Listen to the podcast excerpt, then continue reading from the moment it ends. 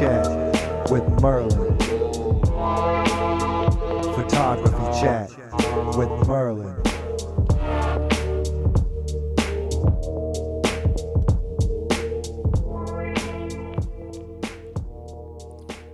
Awesome. Welcome to another episode of the Photography Chat. We're uh, season three, episode 26, and we've got Ryan with us today. Uh, you you want to take a minute to say hi to everyone there, Ryan? Hey, everybody. Thanks for joining us. Um, very excited about this, Merlin. I'm excited to have you on here. Um, do you want to just uh, say a little bit about yourself there? Yeah, so I'm a film photographer that used to live in the West Coast or on the West Coast. Uh, recently located, uh, relocated back to the Midwest, good old Iowa, and um, I'm trying to find my footing here. So I kind of shoot the same things I even did in California, just sort of rural landscape stuff, sort of like the detritus of America type of a thing. So, what what pulled you uh, back to the Midwest? I'm from here, so my family's all here. Um, I think a little bit of what happened was you know, the whole COVID thing hit, and I was in San Francisco, and it was kind of like, what am I doing?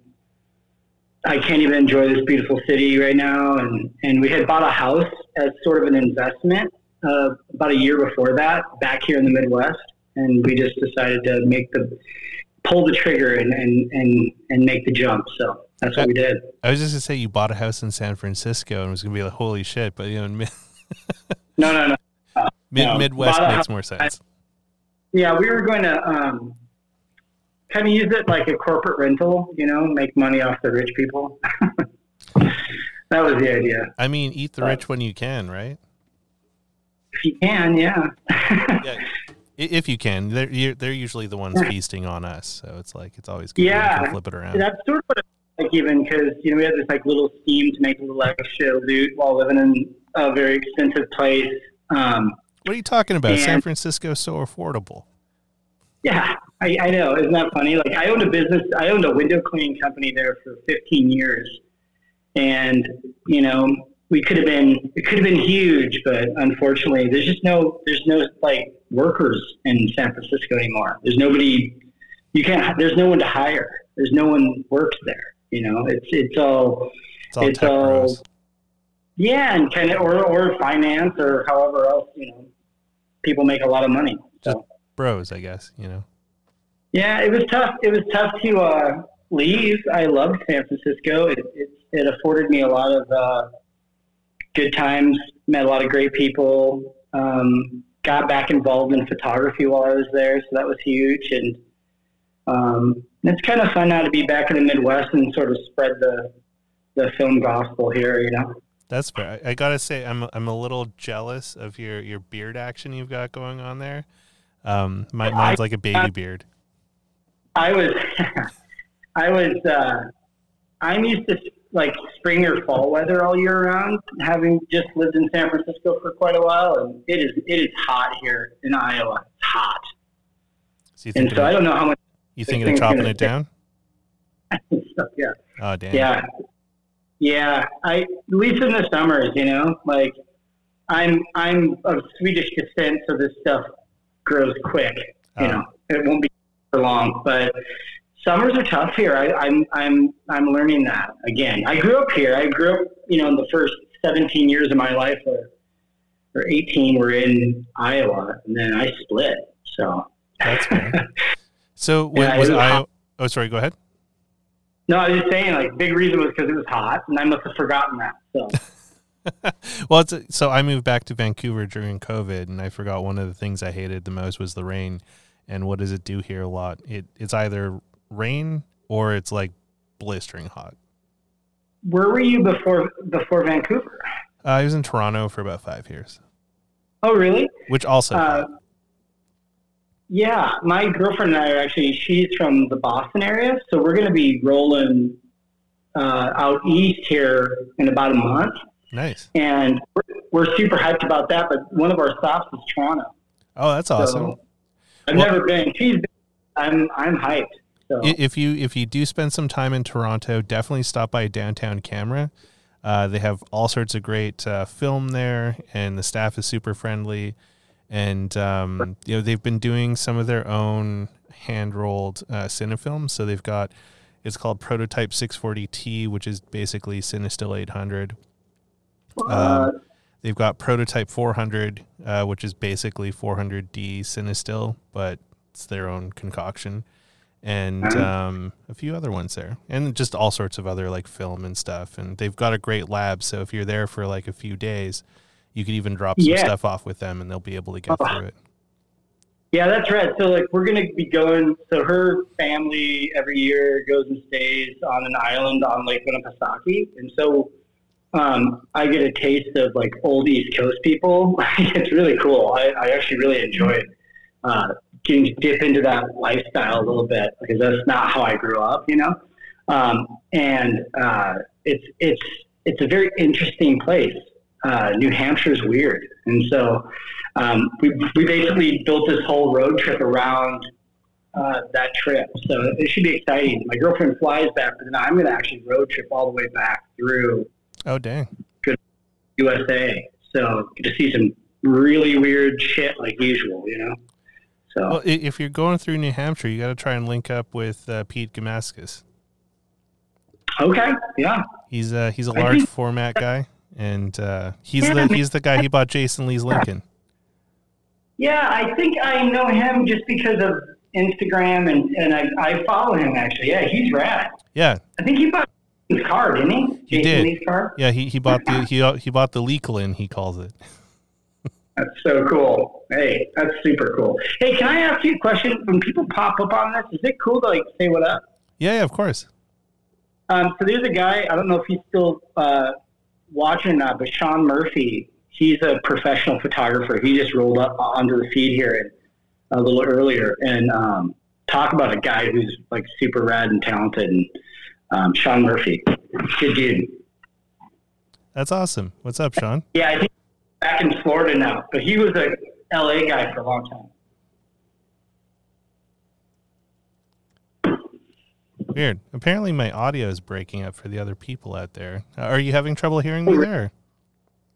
I, I hear you great. Um, is it on maybe? Are they having a hard time hearing me? I don't know. Yours is coming through. They, apparently, it's mine. Uh, it could be Instagram too. Who knows? Um, you know, fucking Weird. Instagram. Well, I, Um, great. but the audio will be great on the podcast if uh, you have trouble listening to this or you got to tune out. Um, I'll upload the audio from the RODECaster later, so that should be okay. Um, so in Iowa, is that where you got started with uh, photography, or did you find that when you uh, came out west? No, definitely here in Iowa. Um, uh, I don't know if it was like. Pers- I didn't do anything in school. It was definitely through my dad and my mom. They always shot photos and stuff. Um, my dad took it pretty serious. Like he's a he's an avid photographer, and uh, he does it for fun, just a passion. And I definitely uh, caught the bug through just experiencing his joy through it. Um, but really didn't have any sort of setup at all. Um, just sort of shot with plastic stuff or like, you know, like the little, cause I'm a child of the 80s, early 90s, I suppose. So um, it was all film, you know, all the time. And I think what happened to me was um, once I got a little older, I, I just couldn't grasp digital. I just didn't get it. I didn't enjoy it. I didn't, I tried, but I'm, I mean, you just saw how hard it was for me to like turn my camera up. You know what I'm saying? Uh, well, I and- and mean, technology gets us at the best of times. So bro, I, I just I don't get it. I don't want to know like programming. I don't want to know how to edit stuff. I don't like it. So a lot of the stuff I shoot's all in in camera. Like I do a lot of the old peel apart stuff, and it's like if it's not right, then tough bananas. You know, um, that's just how I enjoy shooting. And so you know, I took a big break, like a huge, like you know, bartended and was acting a fool and stuff and didn't even think about photography for a very long time. And uh, when I was living in Colorado, didn't really, here and there, I picked it up a little bit. Like, always sort of thought I had that passion, but didn't really pursue it. And then even took like some community darkroom classes some old crotchety, angry photographer in Boulder, Colorado. He had a he had a lab, and he was. Um, I mean, he definitely bummed everybody out that was taking the class because he was probably mad he didn't make it or something. And um, but that resource is there, so I sort of got it, played around with it there. But again, it was film. Um, and then I had even picked up a Mamiya six four five. Those are um, from yeah, from a buddy who uh, was a professional photographer for snowboarding, and they were all going digital. And so he's like, "Hey, you want this camera?" And so I threw him a few bucks. And so I had this, I had that camera, and from that time, I'm now realizing I actually shot a ton. You know, you, this is like in my 20s. Um, I shot a ton of photos during that time, um, but I didn't have like the confidence to get anything developed or processed. And so, like today, I actually practice processing with different chemicals and stuff with those old rolls. Oh wow. And yeah, man, like you know, we're talking 20 years ago now. Some of them that have just not been treated well, and I'm just playing with them now. And and I got to be honest, I should I, I, should have given myself more credit when I was young, younger. Ryan should have been more confident. Some of the stuff I shot was cool, you know. So I don't know. That's been kind of fun. That's something I've done been going through lately and looking at um, while I kind of play around with processing and whatnot. But it's so in other words, it's always sort of been there, but like I didn't really take it seriously until like I'd say 2015 is when I, I, I think it was that was 2014. I really found it again, um, and since that time, you know, seven or eight years ago, I, I've just not looked back. It's just been constant. and, and what brought you back to it then? Uh, so I was really over like social media and stuff back in the day, like back at that time. And so I was like, you know, F Facebook, I want off this and I don't like it. And a buddy of mine um, was like, dude, you should check out Instagram. I'm sure I'm super game into 2015, but I was like, ah, I don't think so. That just sounds horrible. You know, like I, I don't get it. And, uh, do you know the magazine Monster Children? Yes. Yeah, it's like kind of like I don't know, lifestyle, surfing, skateboarding, art, a lot of art. I think they're out of Australia, and uh, I think anyway, uh, a friend of mine was like, "Hey, you should check out. There's a come come to like this like photo annual party with me, and it was for Monster Children. So I checked it out, and then this is the same friend who's like, "Hey, you should you should get into Instagram and whatnot." And as I was checking out Monster Children magazine, I realized that Jason Lee had a guest edited edition. Like he was a guest editor, and so he, there was a whole Monster Children just about him and his photography. And you know, he was the skateboarder, and my the guy from Mallrats in my head. You know, so I had no idea he shot photos or anything like that. And I didn't even think about film photography at all. I mean, as far as I'm concerned, photography was digital, and I, I didn't have any want to learn that. And so when I picked up that Monster Children and I found out that he had an Instagram called Film Photographic and, and more about his photography and what he was doing with Film Photographic as sort of like a platform to share and, um, you know, pump people up about photography and, you know, hype, hype, hype up other photographers. Uh, I got to be honest, man. Right then and there, it clicked. I was like, "Oh shit!" Like this, like skateboard hero guy of mine, and like a guy I knew about when I was living in Iowa. You know, a little high school guy, like just in love with mall rats and stuff like that. You know, like watching it like every day, uh, and pretending I could skateboard. I uh, I immediately joined Instagram and just picked up that medium format camera again for the first time in a long, like a very long time, like 10 years, over, over 10 years. Damn. And uh, got a couple frames from just around and then hashtag film photographic. And I, I kid you not, man, like I got shared on film photographic and he hit me up and was like, dude, cool stuff. And from that moment, like I was just really hooked, you know. My mom joined. yeah, I saw that there.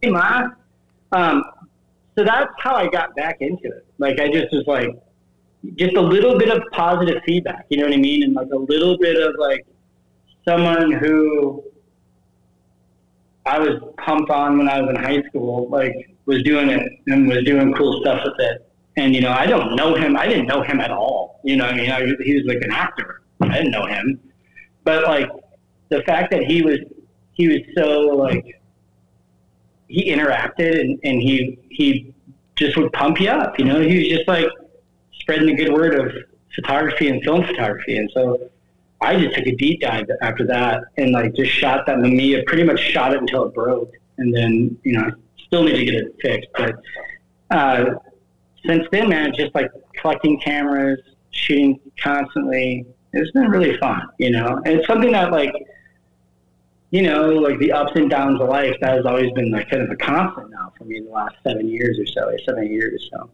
it's been great. That that's actually kind of wild because Jason's kind of a common thread with a lot of photographers I've talked on with the chat uh, over time is um, uh, so many people have like found like either film photographic really inspiring um, or just even him and it, it is really cool how accessible he is um, oddly enough he's also like why I got into film photography and like back into photography in a big way um, not long after you did probably around like 2017 um, it was his Polaroid yeah. stuff that like really blew my mind, and I was like, "Holy shit! I want to do eight by ten Polaroid like Jason Lee." And then I looked at how much that shit cost, and I was like, "This is why Jason Lee does eight by ten Polaroid." you know, man, like I, I, had no concept about peel apart film. I didn't know about that. Like that wasn't even in my orbit. You oh, know, that, that shit's so magical though. Like, so there's an I, I'm in an old motel here, which is uh, converted into an artist studio right now. So I've got like a little um, photography studio, and I've made like a podcasting booth here and stuff. But uh, last weekend was our official opening of the City Center Artists Lodge, and uh, so we had like open studios for two days. And shit, I must have done over seventy portraits on pack film with my Wista over the weekend. I bought this like ridiculous like uh, like '80s laser background, like from old like school photos and shit and uh, was cool. doing like you know portraits for ten bucks a piece, and people were just going nuts for them. It was it was kind of crazy, but like the magic That's of the so, peel, people go so nuts for it. It's true. How do you peel yours? I've seen like some peel from the top there, like it, it keeps a nice cool border on there. Oh, you know, like the, the dirty. So that's that's the dirty peel. Yeah. Yeah. So how do you? Um, I always well, so it, it depends. So um, when I was doing the shots for um, the the portraits, I just did like the clean peel, like the regular one. You just pull it from the top and, and do it. But you didn't brown knuckles all over their fingers. Yeah, yeah. But then when uh, when I'm doing it for friends and stuff, I'm like, hey, do you want a clean peel or a dirty peel? And they're like, ooh, what's a dirty peel? so they're always like, "Yeah, I want the dirty peel." And like the best way I found to do the dirty peel is, um, oh, I can't really do it here, but this is like the negative. But I always like pull the top white part of the positive here, and I just yeah. pull that whole thing, and then I just like take the whole thing apart there. I love it, man. I mean, I'm I'm totally hooked. I still buy it way too like spend way too much money on them. And yeah, I've had good luck, had bad luck. Have you have you messed around with the Super Sense stuff? um, I have, yes. Um, yeah, it, it's it's interesting. It's really cool. Um, I yeah. like it a lot. What I think a lot of people get pissed off with it about is like they think it's a brand new film, so they expect it to behave like a brand new film, and it's not. It is like a bespoken boutique handmade experience from Austria, which is why it costs yeah. like an ungodly amount of fucking money for it. Because like literally people in dark rooms put that shit together by hand for you. Like it's it doesn't get more customized than that for for like film.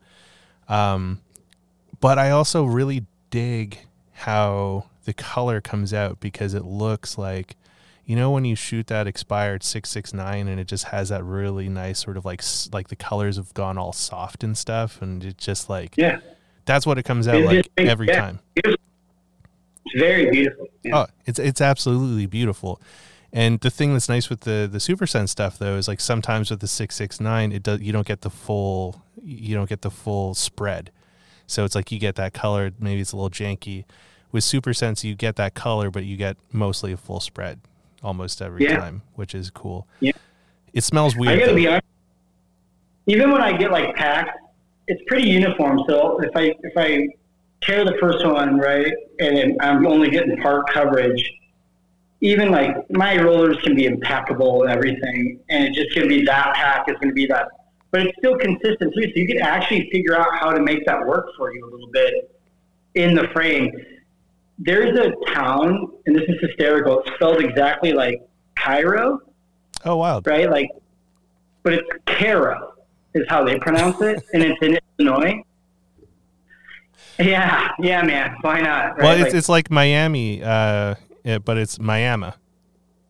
Miami. Yeah, and then there's exactly. N- Nevada, but it's Nevada.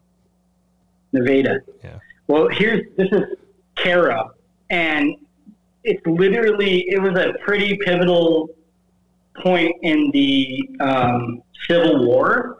It was the fight over the Ohio River, and the North won, but it was like a pivotal place.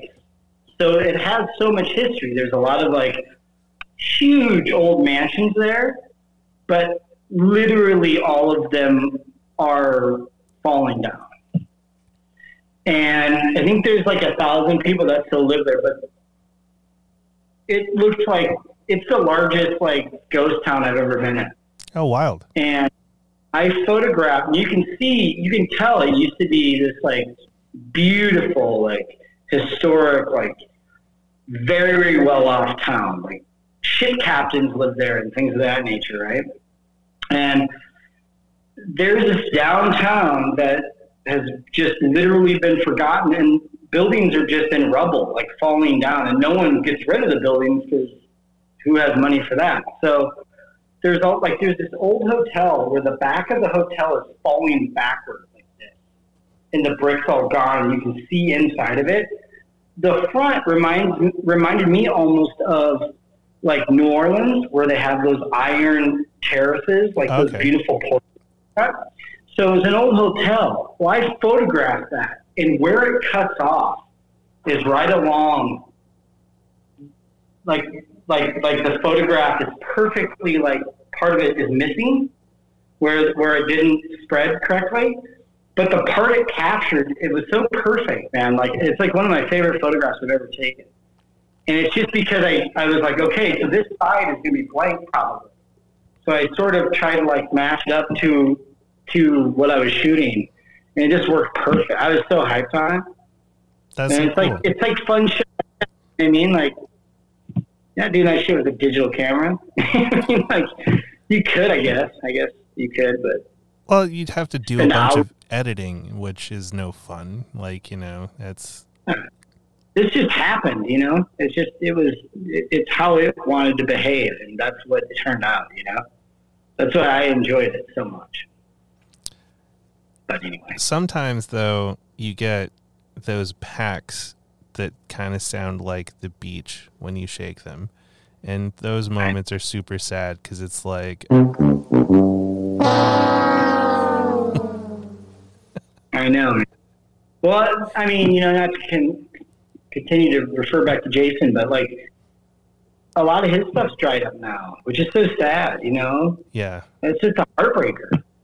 And he stores his stuff perfect. It's just like, what are you gonna do? It's old. yeah it's just old yeah, but sometimes raymond has in his stories when they dig into the stash and they, they do stuff and it turns out and that looks really cool like You talked to Raymond yet?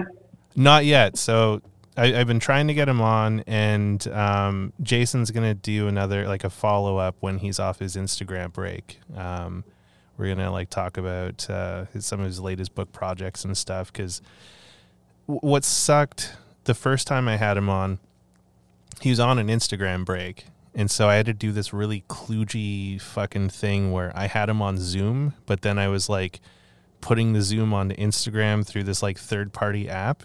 And Instagram got rid of like the one hour limit um, when you're doing lives, but that one hour limit still applied to this like weird third party app I was using, and I had no idea. So like midway through him and I talking, the live just like cut off and it was like shit. And like it, it kind of worked out good because like he hit like a natural pause where he was talking, so it didn't look like awkward. But then like it was kind of an interesting moment because like I was asking him about like Del Mar Skate Ranch and stuff, and like he was just sort of like drawing back memories from that. And then like we still talked for like another like almost 40 minutes after the live broke down because he just like was thinking about all this stuff and it was like wild hearing him talk about these stories where he was like fanboying out about Tony Hawk and he's like him and his friends went down to Del Mar and like holy shit that's Tony Hawk and look how ridiculous he's dressed. Having grown up in Iowa, man, that shit's like mythical. Like it, I can't even imagine that. You know, like that was like one of the people. Like when I found, like when I was like, so when I got into photography again, I got you know every podcast I could find, everything I could do, like all the. I was just collecting books and cameras and everything, and and then I realized like, oh shit, there's other people that are doing film photographic, and so I, I checked out their work and stuff. And Raymond, man, holy smokes, that dude is so good. His Amazing. his work is it's just unbelievable, beautiful his, work. His Polaroids book is just magnificent. I love it. It, it's a great. I love that. Eric also Yeah, has some great work too. Um, I, I like. Oh, he what a part of a guy that he is. Like Eric's an amazing person. And they all are. They were everybody's super cool, but Eric is a sweetheart for sure. he he keeps a good crowd and and it's funny like with with uh, you, you kept mentioning Mallrats and stuff there and like you know it's it's funny that there's this Jason link because it it comes up more often than not when I'm talking to people but um, I met him for the first time when he was doing the Leica workshop in Boston. Um, Alan Evans convinced him to come to Boston and do a workshop and book signing Yeah, for remember- Plainview. Yeah. Yeah, I think I remember.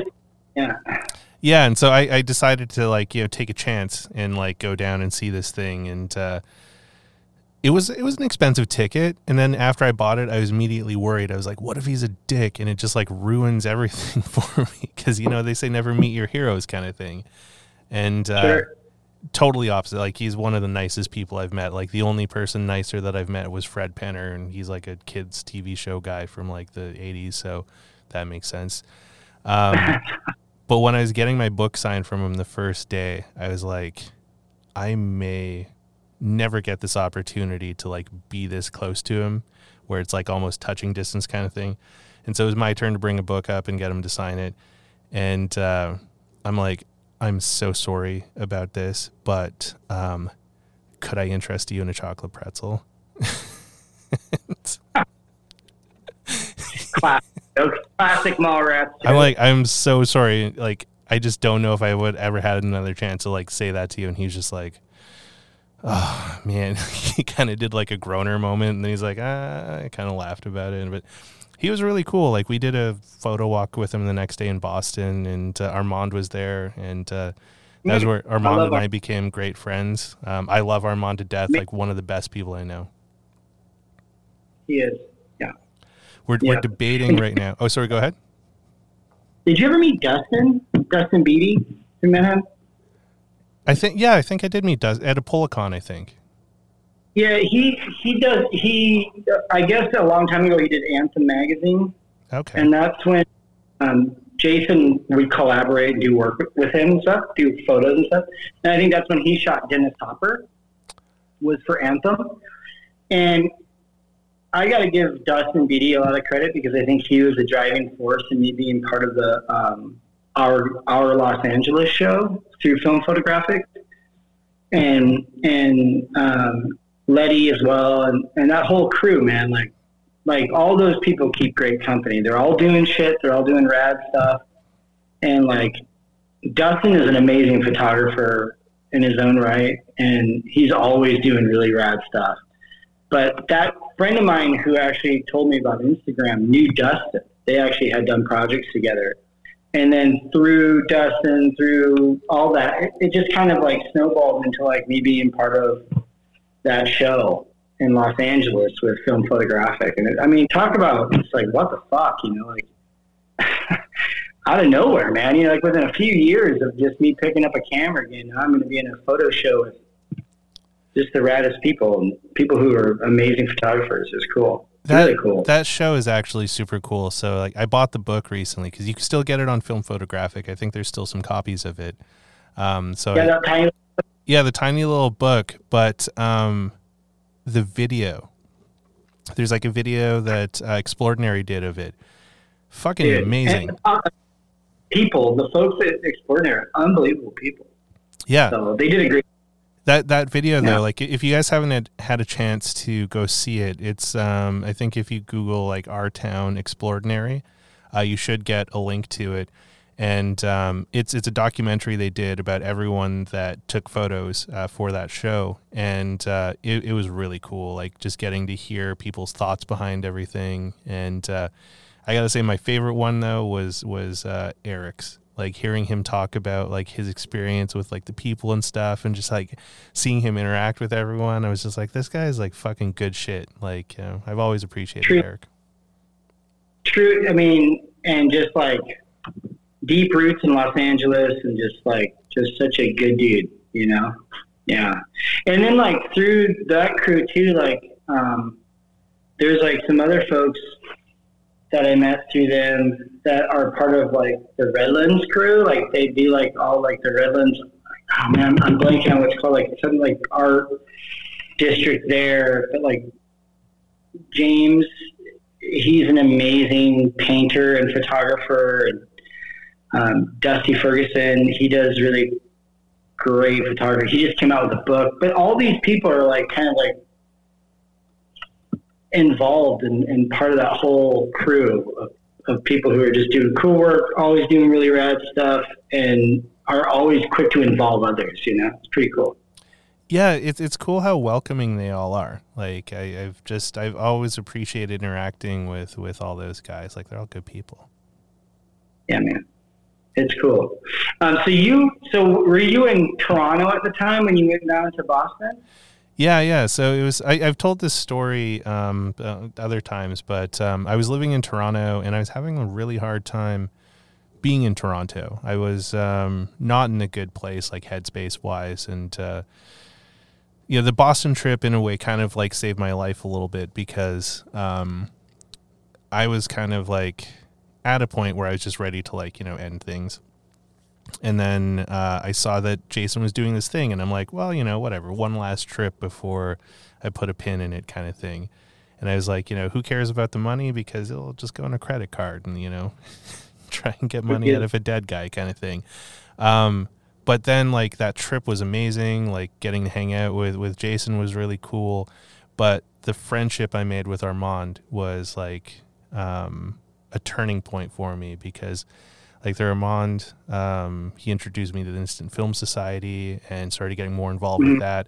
And then the community and the kinship I found through all of that, uh, like through the Instant Film Society, through Armand, through through Jason, and everything, really turned things around for me. And um, you know, it made a made a huge difference. Like um, you know, the the Boston trip in a way was like kind of a lifesaver because I've had a Wow, few of those like moments where it's like when I was a kid, I was in a bad space, and it's like punk music saved my life, and then, you know, Same with me. yeah, Yeah, punk rock. Yeah, straight up. I mean, you know, I was in a. It sounds so bad, but like growing up in the Midwest, everybody hates growing up in the Midwest. Like we all hated it. Like all my friends hated it. Like it's like, and there's so many reasons why. Maybe because we all grew up in small towns and we think the grass is greener on the other side. What else? You know, whatever. But punk rock music. I mean, I went to a private Catholic school, and punk rock music like opened up my entire world. Man. I mean, I you know, my entire world changed because of that. Yeah, yeah, it, Yep, it saved so many people.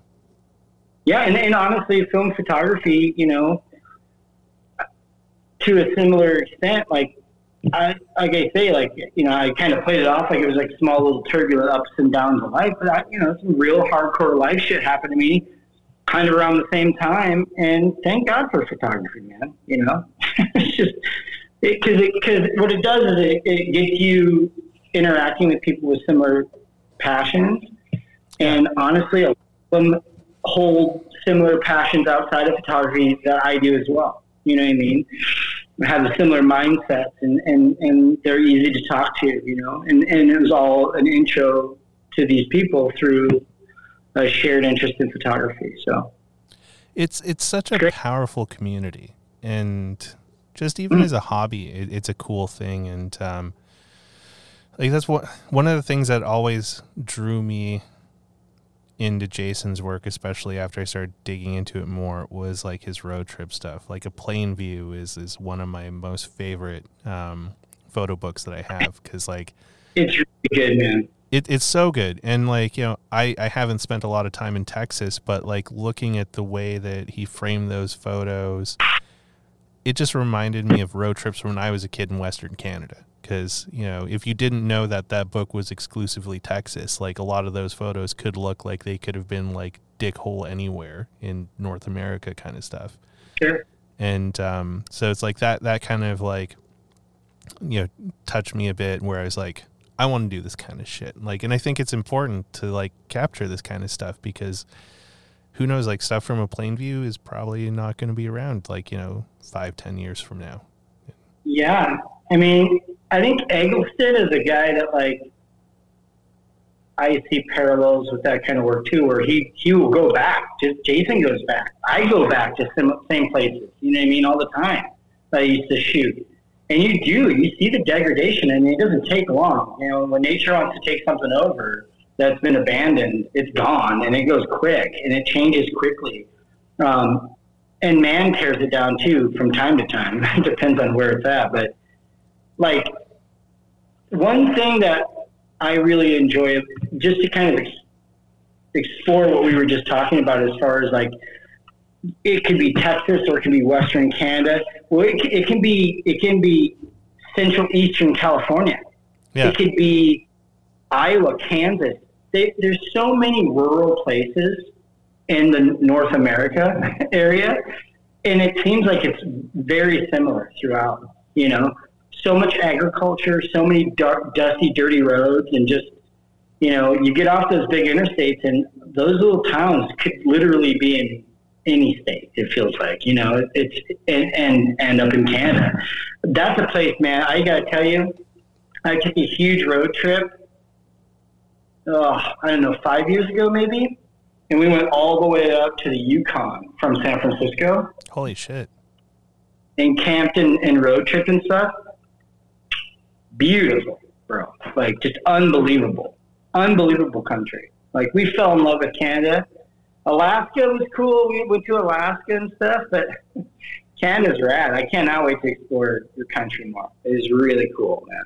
well if you're ever in vancouver let me know i'd be happy to show you around straight up and and that'll be isn't there is there workshops that are somewhere around vancouver there's a i'm blanking right now this stinks um, there is a instagram crew i follow and they they're always posting like they do workshops on an island somewhere near Oh. vancouver yeah probably in victoria there's like vancouver island which is close by yeah so cool, man. Like, and, and like some of the photographers that are part of the workshop, like they'll they'll like bring some star photographer in, and they'll like do the workshop with them. Really neat stuff. Like really, really cool. I wish I wasn't blanking right now, and I'm not going to try to look it up or think about it too hard. But um, that's another thing. There's like so many resources out there too. Like through whether it be social media or just talking to friends about like uh, you know, just like different possibilities through workshops or shows. You know, I see people posting like, "Hey, like, send your work in, and and maybe we'll select you, you know, to be part of like this group show, or you know, enter your work in and, and get it like have this jury of photographers, you know, critique your work. So I find that exciting. You know what I mean? Like, I don't think I've ever really been part of a, a collective group that does stuff like that, you know, or like that has that kind of interest in it, you know. was it Shawnigan Lake? Was that the the one you were hearing about? No, it's funny. I, I really am blanking on it, man. It, I, I can't say. I don't know if it's um,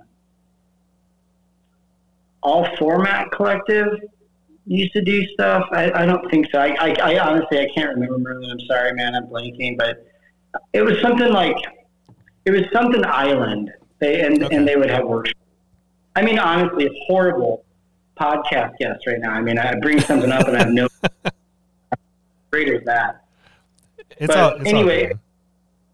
it does just prove the my point though that there's like you can get involved, man. You can really go for it. You know, like um, you know, one thing I want to do here in Iowa now that I'm back is, you know, and and I for a long time I felt like oh, I would never do that because so many other people do this, but like try to get people involved in this, whether they just see it as like kind of gimmicky one time thing, but I would love to have like a little gallery space. In high school, I used to frame pictures for a, gal- a local gallery in the same town I live in now. And uh, um, I want to get back into that. I want to start framing pictures again, sort of like a little gallery here in my town. And then I was thinking, well, that'd be really cool to like rent out film cameras and process film and and sell some film cameras and, and do little workshops for, you know, because I'm also trying to volunteer for my local um, little museum here um, in the archives. And so I thought, boy, that'd be really an interesting thing, like have another program for kids to do in the summer, like just learn film photography or, or adults, you know, get a little wine involved or something. And, and I don't know, I, I think it'd be kind of cool to kind of spread the word around little old Iowa here. So that's the goal. That That's where I'm at right now. I, I love And- the but, sound. but I would I wouldn't think about putting myself out like that if other people weren't doing that too, you know. And that's what's that's kind of what's kept me to, on Instagram. Is it, it is inspirational if you can find your the people you want to follow anymore. It's tough. You see a bunch of crap you don't want to follow or know about, but if you if you're diligent about it and you and you search out the people you care about, like people are doing cool stuff, man, and it's and it is inspirational, you know. It, it is true. Like I, I've had a storied history with with Instagram, and um, for the most part, it's been positive. But that's only because in the last like five six years, I've changed how I interact with Instagram. Like I've been using it since 2011. And I used to have a toxic relationship with it that you know wasn't healthy, like a lot of people do. Um, but you know, this would have never happened if it wasn't for Instagram and uh, I wouldn't have been able to talk to like so many interesting folks if, if it wasn't for for Instagram. So there, there's Damn good it. things that come out of it. it's so funny to say that right about a social media thing but it's so true like i would never know anybody that i know now like that that are involved in the I, I probably wouldn't be shooting photos right now you know like I, who knows maybe maybe i would like i say it's always sort of been like on the peripheral for me but um i don't know man like it's inspirational to me just to see people's work all the time you know I mean, you can do it where it's like a, a competitive thing, and, and you feel like you have to keep up, and every, you know, oh, look at all that, look what that person's doing.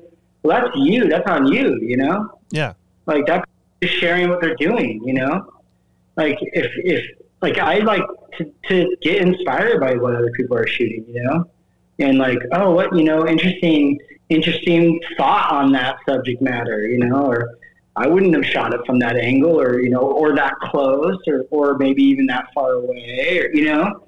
Um, and so that, that's been kind of like how I've approached it. Because, of course, there's so many times where I'm like, ugh, I can't take this anymore. You know, I can't take caring and looking at this all the time, you know. yeah. And so, you know, there's times when I post less or I, I stop looking at it. But more than not, people are doing cool shit and it hypes me up, you know? There, there is So- lots of cool shit there, and like you know, I'm, I'm I've been going through a bit of a lull myself where um, I haven't been feeling super creative and haven't really felt enticed to share much of anything or like feel like it's interesting at all. So the only thing that's been keeping me on the Instagram lately is just the chat. Um, but you know, Mhm. it's I, I kind of like Jason's approach to where like he he ducks off for like months at a time and then he'll like pop up Yeah. when he needs to do something and then he like drops off again and if it wasn't for the chat I would probably like do that I would deactivate for a bit while I'm just like you know not feeling super creative but on the same token I'm also very grateful to be able to have this platform and, and chat with people and um, Mhm. you know you have a, a love for Polaroid and pack film and things like that have you ever um, thought about going down to uh, a PolaCon uh, in Denton? Of course, yeah, yeah, yeah. Like when they had it in Texas, I wanted to go to that really bad. I just couldn't couldn't get it done. Um, but my life has changed so much. I have a little bit more time on my hands, and, and it's definitely going to be in the works sooner than later. I'd love to do it. Is it? They had one in San Francisco. I went to that one.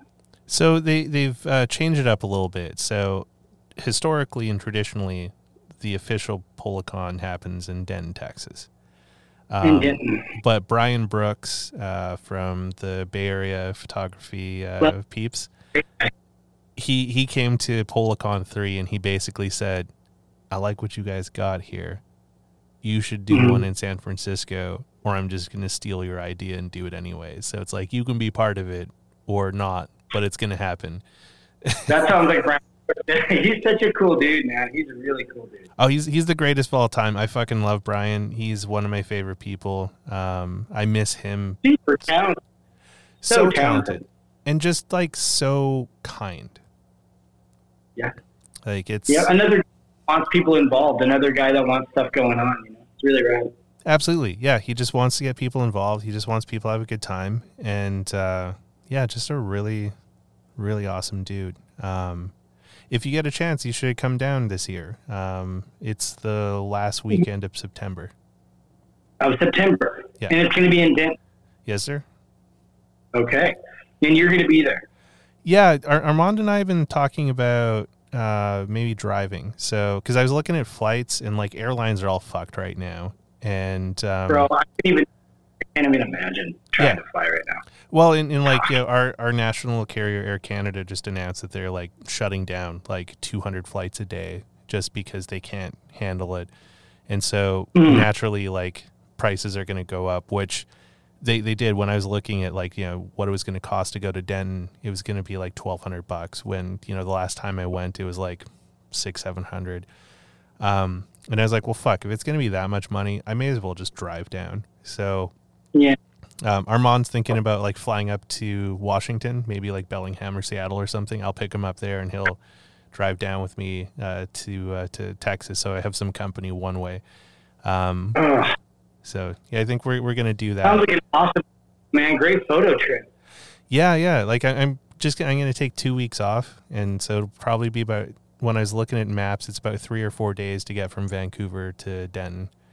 Um, Sure. and spend a few days there, and then just like take my time on the way back. Ugh, that sounds amazing, and and all the cool stuff you can see along the way. I mean, I don't know what route you would take, but oh, there's such great.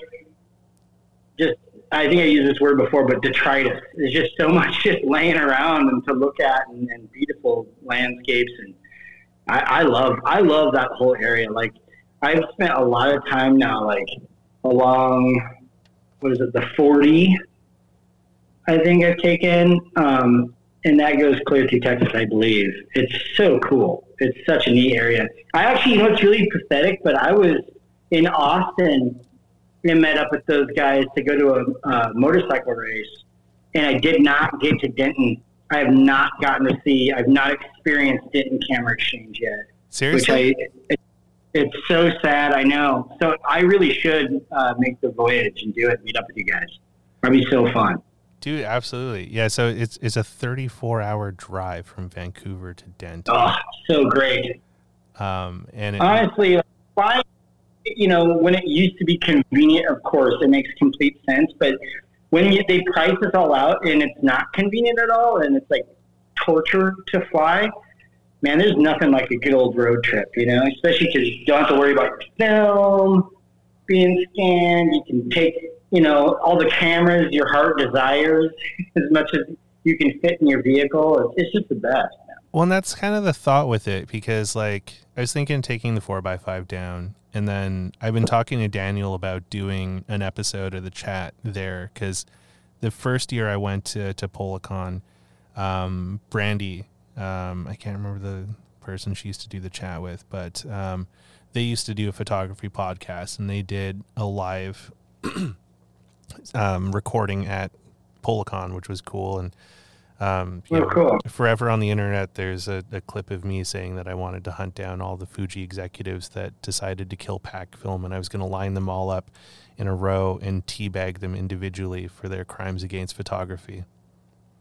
What a weird deal. That yeah, that's ugh, Yeah. that's a hard time to think about because it's tough. You know, like if ever there was a more deserving crew to get teabagged individually, it would be them. I mean, Yeah. they're why? I just don't understand why.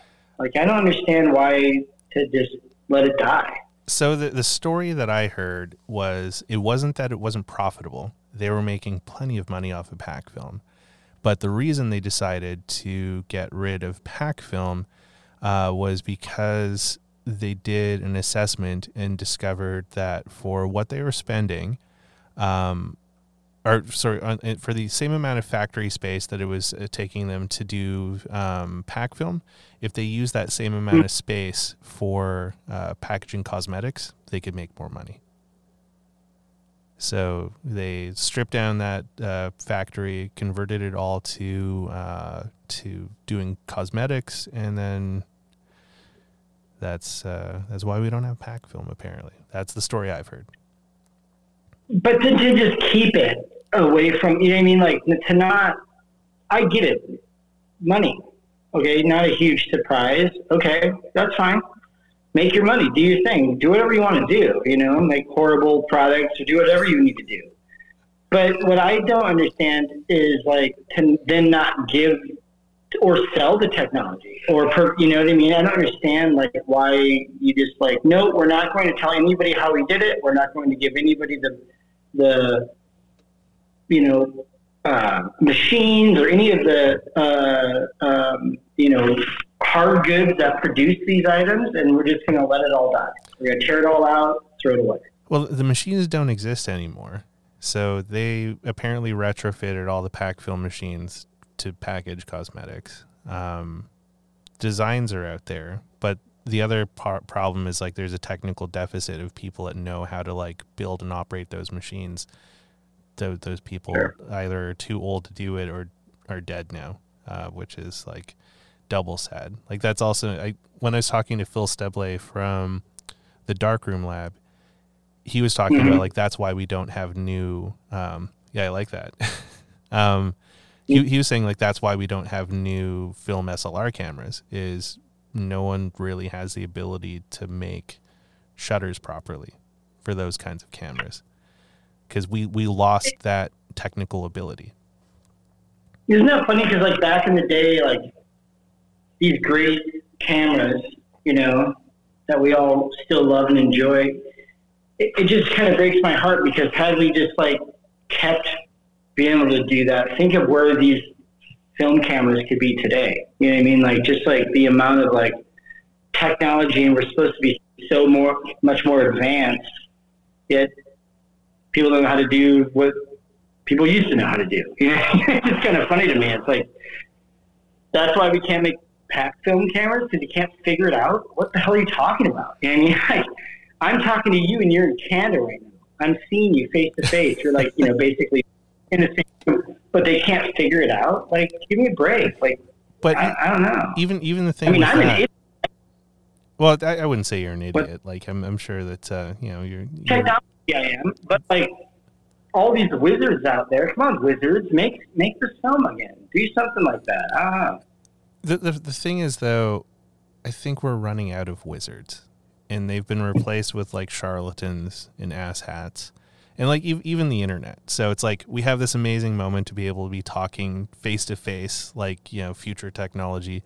Um, you know, it's not quite hoverboards and Star Trek, but you know, it's Yeah. it's better than like long distance phone calls with AT and T. Um, all the infrastructure though that we're using right now is ancient and held together with Yeah. duct tape and baling wire.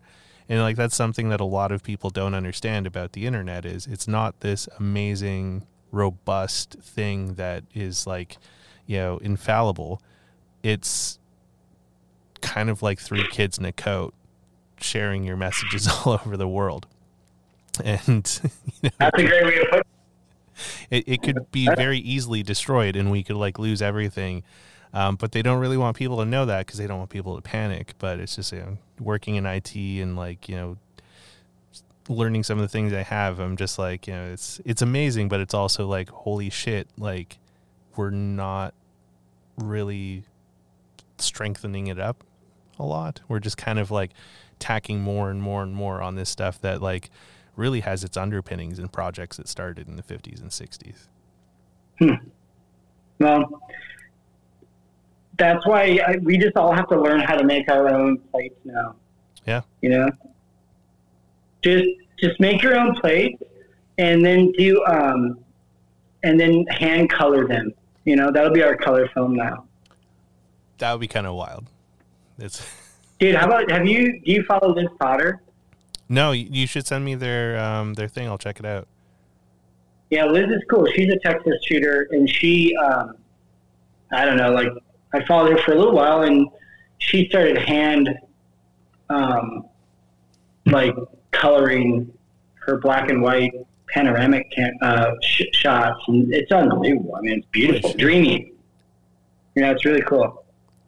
So Yeah. I, I was just looking on on uh, Google Maps here on on the the computer machine, and uh, it looks like the trip, the route it's recommending is going through Washington, up into Idaho, across Idaho into Montana, and then Ooh, dipping through Montana into whatever is between Montana and Colorado into Denver, and then through Mhm. through Colorado into the tip of Oklahoma, and then into Texas and shooting down. yeah, across. that's it's like the panhandle of Oklahoma. That's a super cool area too. Will you will it take you to Kansas at all?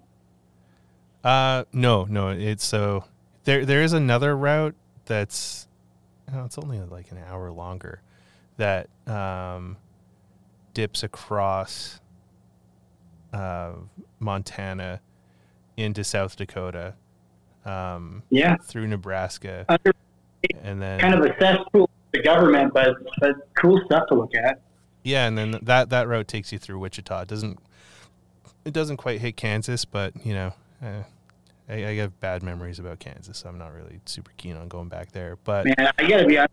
We just recently went. There's a uh, so we have a '94 Toyota Land Cruiser that we're trying to restore a little bit, and we found this like literally in the middle of nowhere town in Kansas, like, and they even live on the outskirts of that. This this guy who his whole family runs this like Toyota Land Cruiser specific restoration company. And so we just recently road trip down there to drop the Land Cruiser off and then kind of piddled around, looked around. Kansas does not disappoint if you ever do get a chance. It, it's like Texas. There's like so many weird ass cool things to see to see in those states, man. Yeah, like I, I've been to Kansas City and um, Mhm. dipped through Kansas City um, and then took back roads down through um, Missouri um, to go to Tulsa uh, for Jason's Yeah. uh, opening of uh, his, his Oklahoma photos. And uh, One of my best Tulsa now, man. Tulsa's a cool spot. Tulsa's Tulsa is very cool. cool. I, I like Tulsa Mhm. a lot. Like it's it's a Oh, it's a shit. cool space. Tulsa's got so much cool stuff going on now. That's neat. Yeah, the Philbrook Museum there is fucking amazing. They're doing all sorts of cool shit, and So you went to that too? yeah,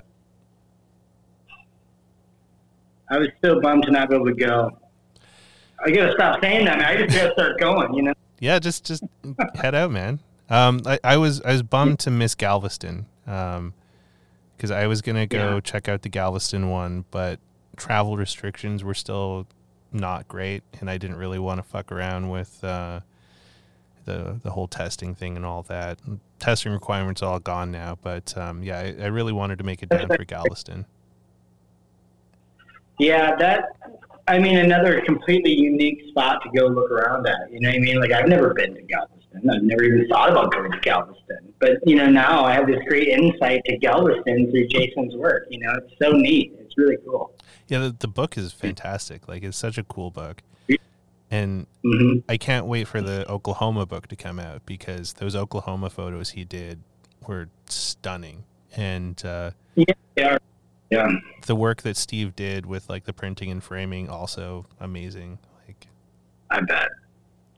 it, it was cool. Yeah. It, well, like I mean, I always bug him and, and tell him like it's just constant inspiration. You know what I mean? you know, like I'm, so he hooked me up with this guy named Dave Wood from DR5. Okay. Are you familiar with DR5? So he used DR5 for a ton of his black and white work. Yeah. That man's a wizard. Yeah, he's, he's, shut, he's shutting it down though, which is sad. He is, man, because it's just, you know, everybody, it's so hard to sustain. Because, I mean, honestly, going to visit his wizard shop, literally, I can't stop saying it. The man is, is he's so smart. I mean, he's a scientist first, an amazing photographer as well. And the work he's producing right now is super, super cool.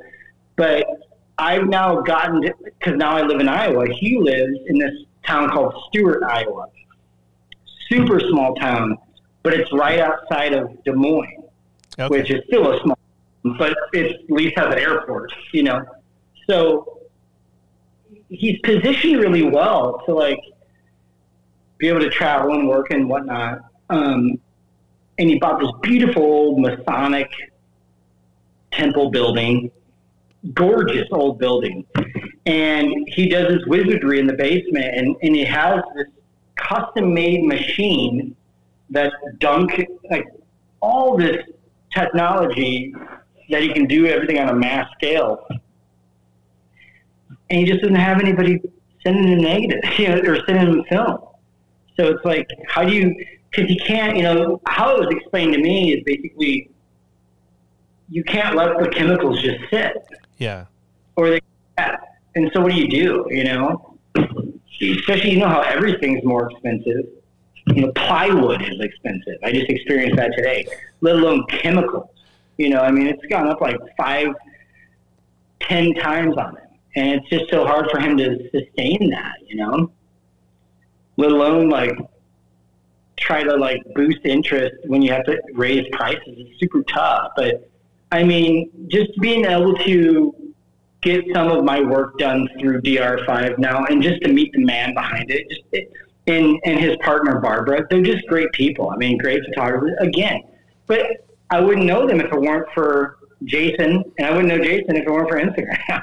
you know what I mean? So it kind of all kind of comes back to this, like, you know, it's where you find inspiration, and and I've been. You know, so lucky just through his work, but then also the people he's connected me with. You know, like I wouldn't know you did. You know what I mean? Like That's true. that's you know, and and and get to listen to all your great work that you're doing. You know, Thank you. because like podcasts, like so, like again, I still own a window cleaning company. Um, and what do I do all day? Put the earbuds in and just clean windows and listen to photo talk. It's the best, you know. It's just the best. And so, and it's super inspirational, like the work that you do, and everyone that is, are producing these photo podcasts. I love all the work, you know, and but a lot of it I found out through Instagram, man. And I wouldn't find out it uh, any other way, you know, than maybe word of mouth. But that's that's less and less these days. So I don't know.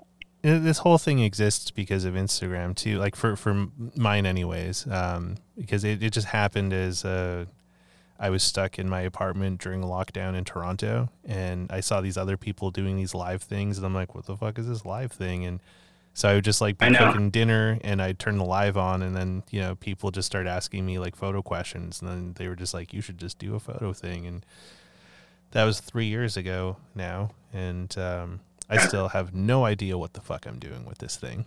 Um, You're easy to talk to, man. Pretty great. What is this? oh, uh, oh, you, so I do have an audio only version of the podcast. It's already out there, Paul. If you go on Spotify, Apple, Audible, all of the different things, uh, just search photography chat with Merlin, and all of the episodes are up there. Um, I got this fancy pantsy Rode soundboard that records the audio as well too. So I saw some uh, comments that the audio on Instagram was terrible. Um, the audio on the podcast will not be terrible because it comes straight out of the recording thing. So I mean, come on, Paul. You don't want to see us, man? What's what's the deal? well, I mean, I, I look all like I'm stoned out of my mind right now because I haven't been sleeping well.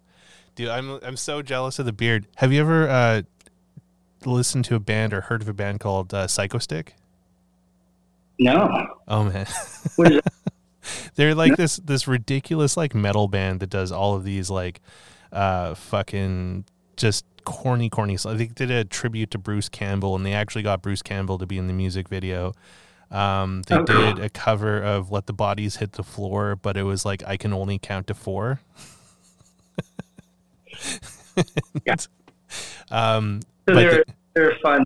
They're they're a lot of fun and uh, they do live streams all the time so it's like when they could no longer tour they were like holy shit how are we going to make money and then they decided to just do virtual concerts Sure. so they set up a really cool platform like through twitch and patreon and like all this stuff where they do like full on like concerts online and people just you know send them tips or whatever and they've managed to like turn that into like the same as what it cost them when they were touring like for what they were making Yeah. but now they never have to leave their garage which is kind of cool Right. but why i mentioned them you feel about- I mean, I guess for the for the convenience of it all, maybe, but I can't imagine not like interacting with the crowd. You know what I mean? I'm, I'm sure they'll get out to regular touring again at some point because there is something magical about like playing in front of a group of people. Like, you know, I haven't done it since t- 2008, but um, I miss that shit. Like, there's there's like a magic when you see all those people having a good time, and it's because you're doing Yeah. stuff. And the just the collective energy of a crowd. I mean, it's just it's unbelievable. You know, like being in the crowd. I'm I'm I'm on that side of things. I just am a crowd member, but like it just it's amazing. You know, like getting that energy from from a collective experience together. You know. So it's something I haven't been to in a long time, man. I haven't gone to live music in a long time. In fact, it's kind of funny that we're talking right now. So July 4th will be one year, my one year anniversary of being back in Iowa. And we missed it last year because it was like the day before, I believe, and on the 4th was the Saturday. But we, right by my new, like where we live now, is this park. And there is a free show, a free concert. There's like, I don't know, 10 or 12 musicians that are, you know, bands and stuff that are playing. But like, I've seen BB King play my little park here Whoa. when he was alive and still playing. And that was a very long time ago, but I think Saturday in the Parks now, this is like the 30th, 31st year of this like free, free concert series they do. And it's, it's always in and around July 4th. And this year it's the second. And so we're preparing because like pretty soon there's gonna be like 30,000 people in my neighborhood Oh, holy and shit. at that park. And so this will be, I get to see live music, man, in a long time. It's kind of fun. So, Well, that'd be fun. You'll have to tell honestly, me how man, when you, I will, when you sent me the, uh, the, you do a great job with your, like, all your graphics and stuff and, like, showcasing the uh, guest photos and stuff. So I want to give you a thumbs up on that. But when you was, when you sent it to me, I was like, oh my God, man. I was in back of my house here setting up a stage because I'm also having a band play at my house that day. And so I was like doing all this work. I'm like, oh my God, I got to shower. I got, I'm not going to be able to, I can't blow Merlin off. What am I doing? So it was like a mad dash, bro. But like, I'm so happy we connected because I don't know. I've been looking forward to this since you asked me. I, I mean, I'm tickled. Man. I'm, I'm honored to be on your show. So Dude, I'm I'm happy to have you on the show, and like you know, it's I. That's cool that um, you're gonna have a, a stage in the back. Like live music is such an amazing thing, and it's it's something that I've missed so much um, through Yeah. this whole pan Well, so many of us have. Like it's just I know, man. No, I know, and it's funny too because like I'm still like I don't know, like even a year being outside of California, like when we were in San Francisco, we were so cautious, like so. My my girlfriend, she's a teacher, and I'm a small business owner, so like I shut down for a long time.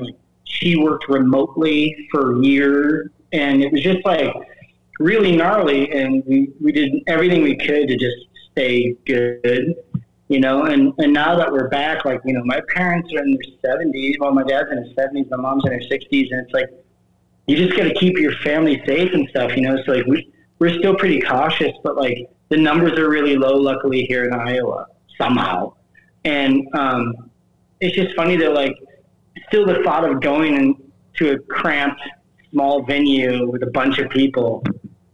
I don't know, man. I'm still like freaked out about it a little bit. So it's nice that my first like foray back into it is going to be outdoor. In other words, so I'm excited about it. I, I was in Nashville um, a month and a half ago for a big work event, What? and um, it was a little nerve wracking because I was like bracing myself for it, being like, "This is probably where I'm finally going to get COVID from," because like you know. Nashville's been known for like COVID basically hasn't existed there for the whole pandemic because it's like if you ignore it hard enough, it just goes away, right? Um, but it was of kind here. it, it was super wild because like we went, we went to some like bars and stuff downtown like you know no one's masking and it's like if you wear a mask everyone like looks at you funny so you're just like you know you get peer pressured into like not doing it and then you're like oh my god we're all raw dog in the air right now in the middle of a pandemic still oh shit um there was like a few thousand people that went to this conference that I was part of and something like 38% of the folks that went ended up catching covid two people I was in close proximity with caught it but I didn't get it, nor any of my other teammates, and we were like, "How did we not get it?" That's super weird because like we were like with those people, and it's just weird. I know. It feels like a mystery a little bit, you know, like, and that's just, I guess what you know fr- freaked us out and still does a little bit. Is like it is so like, to my knowledge, I've not ever had it. I mean, I lived in Iowa for a year and no one masks here at all. Like it's not nothing, no, nowhere, none. I mean, maybe once or twice a month I may see somebody with a mask, and it's just. Um, I don't know, man. Somehow stayed healthy. I don't. I don't know. I mean, not to dive down that. I mean, fucking talking about COVID so brutal. It, it's Well, but we all. It's one of those all collectively experienced together. You know, it's like one of those rare moments where everybody had to deal with it, whether they wanted to or not. You know. well, and there's like new weird stuff coming up too, because like now apparently polio is making uh, a resurgence because of vaccination gaps. Polio. Yeah, so polio is back. polio is Yeah, sick. cool, right? yeah. yeah, it's just we not only are we like going back into the dark ages with like, you know, women's rights and all that kind of stuff too, but all those old viruses are coming back too for like another round being like, you know what? I think you need a crooked spine. Let's let's uh let's fix that up for you.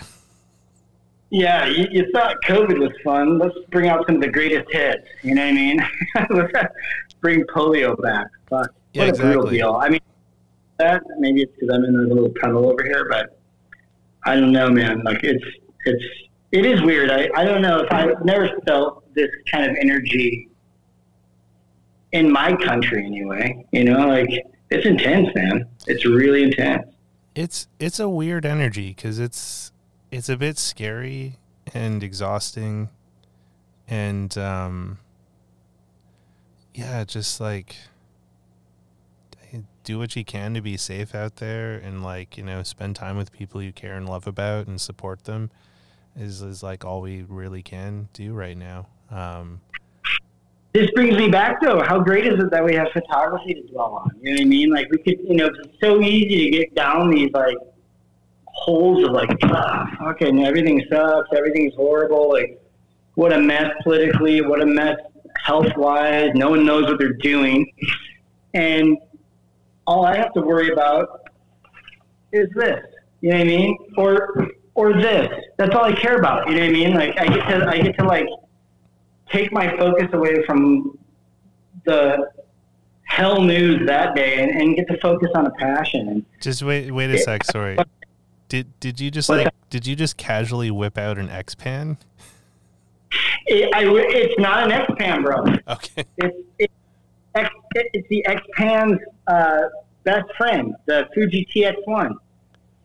Um, I'm to understand that Fuji and Hasselblad joined forces to make these cameras, and they shared technology and information with each other. And this I actually got for my road trip to the Yukon. oh wow That's why I got this. And it was cool, man. I got some, dude, like the image, the images of this camera. It's the same camera as the Hasselblad. It's the same Yeah. thing. It's just not painted black. And uh, I I love this camera. It is funny though. Like I've, you know how many times I I've just like hashtag Fuji TX1, and people are like, "What is it, man? Is it a digital or is it film? You, why are you putting the Fuji camera on there? Is it film or is it digital? It's one or the other. It can't be both." I'm like, just pump the brakes, you know? Geez, Louise, it's it is a film camera, you know. That's just what it's called. Some people just get So- weird about that kind of shit, though. Like, whatever. I love the camera though, and, and it's funny though. Like I bought it because it has the. I mean, it's a true panoramic camera, um, as you can tell by its beautiful size. But there's a really cool option where you can just switch it back, and then it covers up most of the frame to be like 35 millimeter format again. And it's such a cool camera. It's basically like it's it's like my substitute for a Leica M6 basically because it it has like beautiful, just bright screen. It's got in-house metering. It's just a beautiful, beautiful rangefinder camera. I love it. I absolutely love it. But see, I get to dwell on that instead of like worrying about COVID numbers.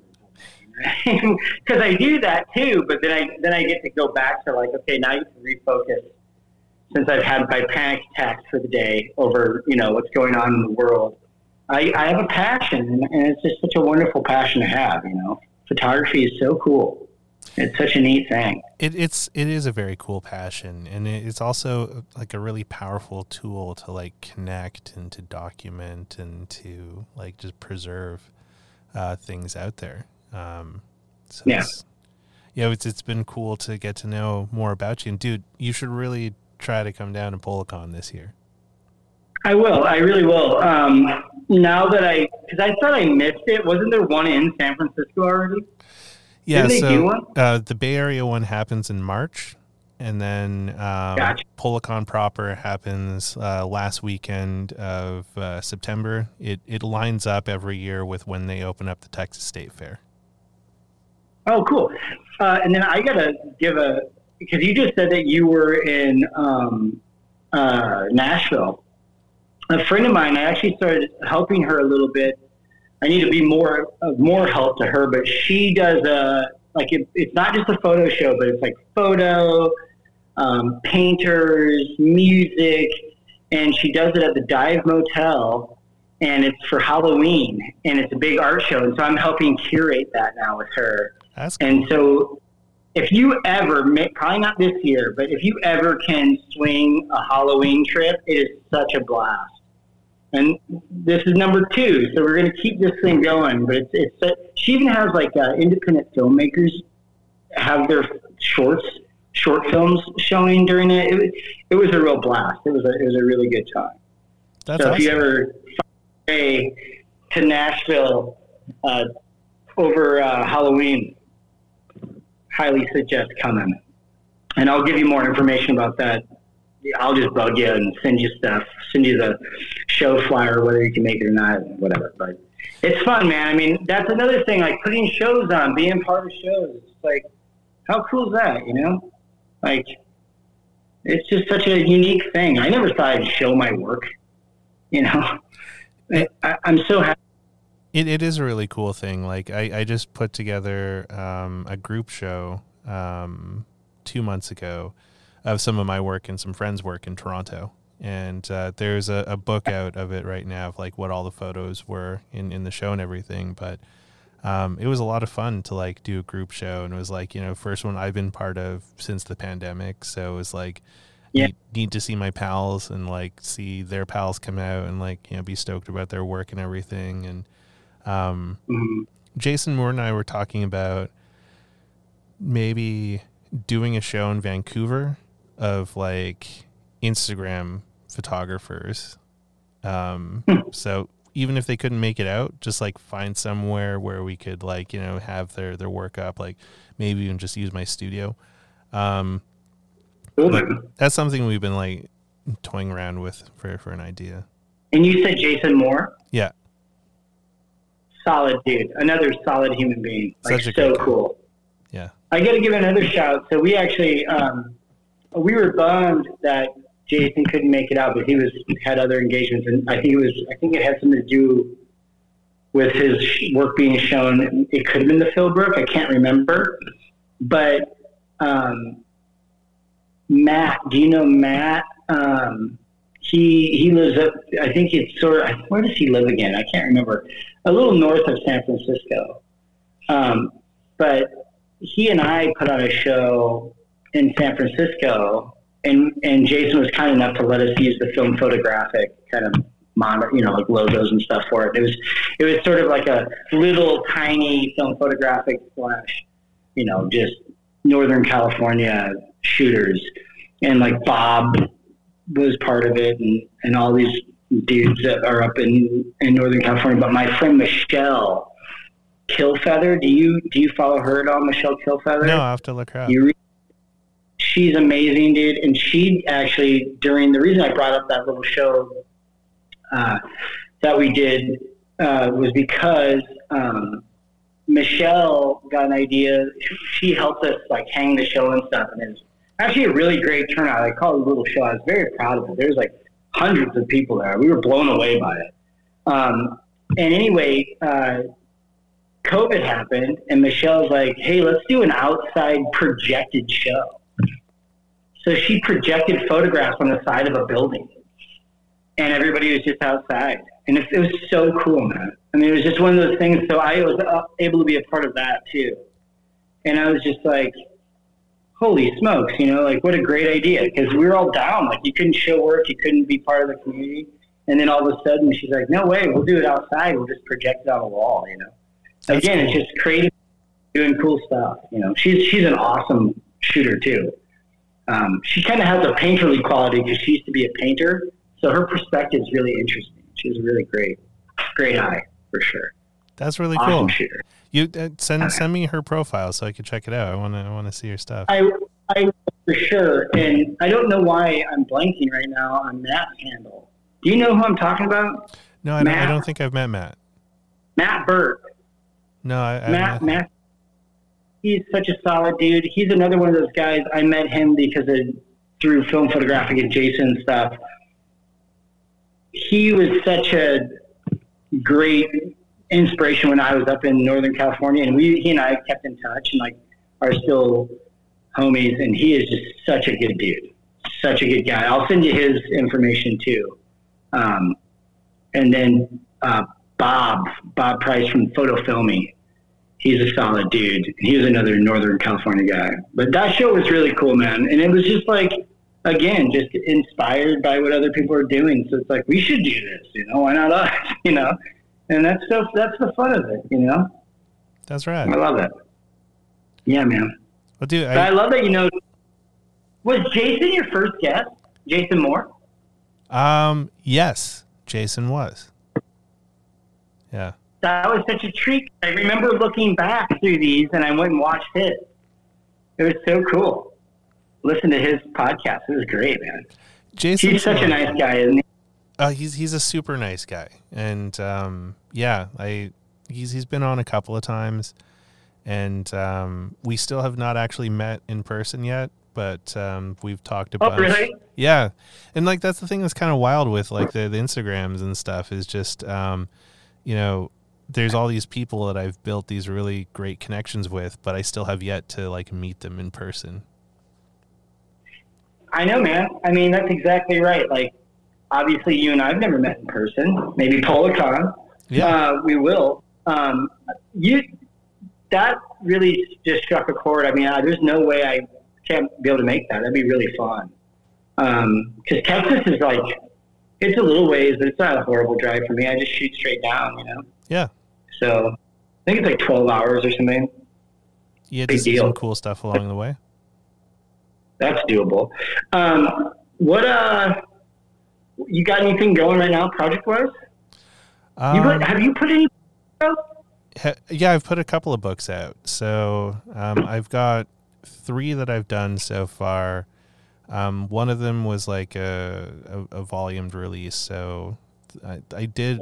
I'm, I'm going to be doing a second edition of that here soon, but it was like a book on convenience stores in Toronto. And before I left Toronto last year, I drove around to all of this places I shot, and five of them are no longer in business. So I took a picture of them on pack film of what they look like today. And so the second edition that I'm going to do is going to have like their deceased photos in there um, alongside the other ones. Um, I did a book on. Um, it's a Polaroid book of photos taken during the first lockdown in Toronto. Mm. Um, I called it Quarantineroids, and uh, it's uh, Quarantineroids, the first 53 days of lockdown on Polaroid, and uh, Yeah. it uh, it was just a sort of challenge to myself to try and keep my sanity of like you know, take at least two Polaroid photos a day of just like whatever I was doing. Dude, I was just oh, talk about it like an inspiration zapper that was. I, I just I was, I fell into a hole. I'm finally just feeling inspired now uh, after a year of living here. Like I even moving back home. Like when I would like go shoot around like in different states and stuff, or like leave beautiful San Francisco and go like Central California, and which is beautiful too. But I'm just saying like somewhere different, and I'd go shoot all like the old detritus and like oh look at all the broken down bits here and there. Um, that was what always inspired me. But since moving back home, I'm almost like, oh my god, it's like I'm photographing my own area and my own neighbors or something. I felt really weird about it. Um, but now that I've been here a little longer, I'm starting to kind of feel my my uh, inspiration kind of bubble up again. And um, but I'm definitely susceptible to that. Like like you know, we kind of touched on it before about just like getting into a wall where you're just like, I can't. You know, like the thought of picking up a camera is just like for what? You know, why would I do that? Yeah, I'm. I've been in that um, for like the last month now. Um, Yeah, I, I've got like, I got a, a bunch of rolls of film that I need to mail off to downtown camera for processing, but I'm waiting to finish the roll that's in my F5 right now, and I think I have like six. you have an F five. Yeah, yeah. His uh, his name's Woodrow. Um, a tribute to Woody Guthrie, and I painted Nice. on on the bottom grip. It says, "This machine stops time." Oh, beautiful. Yeah. That's great. That's such a homage to him.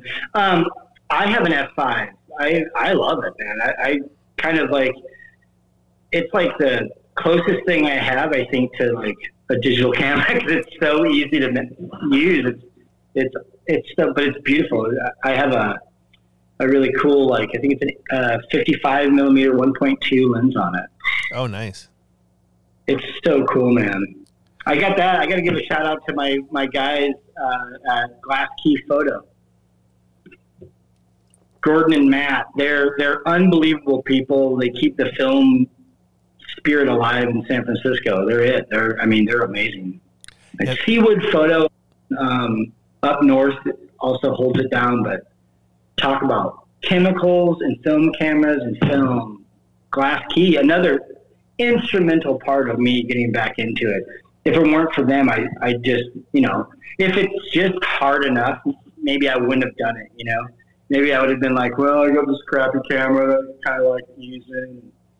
You know, maybe I would have faltered at some point, but instead I just went crazy and bought all these cameras and, you know, had people to like face to face talk to about it, you know, and answer questions. And they were, they're great dudes. They're, they're amazing. So if you're ever in San Francisco, you got to stop in there. I so I, I did get to stop by Glass Key when I went to the PolaCon Bay Area because um, I was there. Oh, for, you did. I was there for the first one when COVID shut the city down. I was there too, Merlin. I was at that. You were? How did we not cross paths then? I think it's because we were all so freaked out still. Like, I literally went in and out. Like, I was so just like, ah, I don't know if we should be here. You know, it was just such weird times. So I made like a very brief pass through and out. Okay, that's probably why I missed you then. Yeah, gave Brian a high five and was out. That was it. But it was cool. I was like, It it was a was surreal happy. trip because I'd never seen San Francisco so dead in all the time I've spent in it than that weekend. bizarre, right? Yeah, it was creepy. Like it's uh, it- And uh, I, I don't know if you ever if you follow uh, Theory of O'Brien, um, another great Polaroid photographer. But you know, Brian and his partner Mary are a couple of my favorite people, and uh, we shared a hostel at the Green Tortoise in uh, the Stripper District there. And uh, yeah, that that's my go-to spot. If I'm going to San Francisco on my own dime, I always stay at the Green Tortoise because it's way cheaper than any hotel. Like it's I don't know if I know that one. Um, are you talking about? Is it in the Tenderloin? Uh, it's right across from um, oh fuck, not Zanzibar, Garden of Eden. Like Oh, yeah. there's all those like strip joints there, and then there's like around. Uh, it's right by um, the Hemingway Museum. Yeah. Yeah. Cool, man. Yeah, that's a neat area. I mean, I uh, I've had good friends live all over that town. Obviously, I lived there for almost 17 years, so it's I loved my time in San Francisco, and I always look forward to going back. Um, and it's weird though, like it was it was odd, like living in that town, knowing how fun that town can be, and then just how much it like just stopped happening. I don't know. It was a weird time to be in San for sure. It was weird. It really was. How, yeah. How's Vancouver right now? How's that going?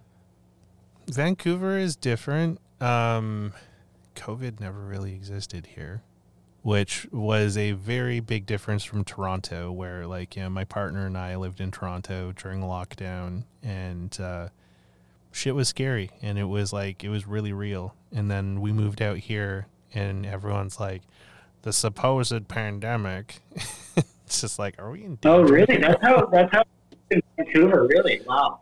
Yeah, like there was a very different attitude out here in, in the West, It was like lackadaisical, and some people took it seriously, but then other people were just like, eh. It was it was weird. Yeah. Like yeah, the first like half year I was here, I was just like, I'm in danger, like all the time. Yeah, man. I feel you. That's how our first year here in Iowa felt. Yeah, we were. I mean, it, we were just like it was. A, it was like I guess you would say it's a true culture shock. It's completely different than where I've been for the last. I mean, over twenty years because I was in Colorado before that. I was in Boulder. You know, talk about a bubble of a place. You know, like it, it couldn't get more different than the three places I'm living in. You know, I mean, like they're all completely unique. So I don't know. I mean, like I say, how long have you been in Vancouver now? Sorry about that. Um, it was a year in May, but this isn't the first time I've lived in Vancouver. Like, um, I, I'm originally a West Coaster, so uh, Oh, you Toronto, are? Toronto was my first time out east, uh, but I grew up out in BC. So coming I back, mean, it's so funny. when you look at Canada, like that is so far away. Like Toronto and Vancouver. I mean, obviously they'd be different. It's like a completely. I mean, you might as well be in a different country. Well, in in Toronto, honestly, does feel like a bit of a different country. Like it's um, it it was Very really- European. Well, a little bit, but also like kind of American in in just like you know the just the sort of curtness that people have there. Um, people are a little more real there than in other parts of Canada. Like other parts of Canada, you have like the the posturing, like you know they're they're polite, but really they're kind of assholes. Um, Toronto is just like you know it is what it is kind of thing Yeah. um, and it's also truly multicultural. Um, Toronto has kind of ruined Vancouver for me a little bit because like Vancouver doesn't feel like a city anymore; it feels like a metropolitan hick town. Um, Huh. And it, it's small. Like Vancouver, I think they just crested over a million people here in Vancouver. Toronto and the grand uh, Greater Toronto area, I think, is like nearly eight million people Wow. Like, in in the downtown core it's like you know a few million people there so it's just like yeah comparative um you know vancouver to toronto like you know it's, it's it's very different um like vancouver's not even really a suburb of like toronto with the, the size it has That's interesting. Like, I mean, you know, the biggest city I've ever lived in is San Francisco. Obviously, I've spent time in large cities. Like, I've had the, uh, I was so lucky enough to go spend a little time in uh, Tokyo and um, uh, New York and you know places like that, and and there, you you just know it, you feel it. I mean, it's so different. You know, the, the amount of people. Um, so I'm excited to see Toronto. This will be my first time there for sure. How long? Um, we how, went how long are you going to be in Toronto?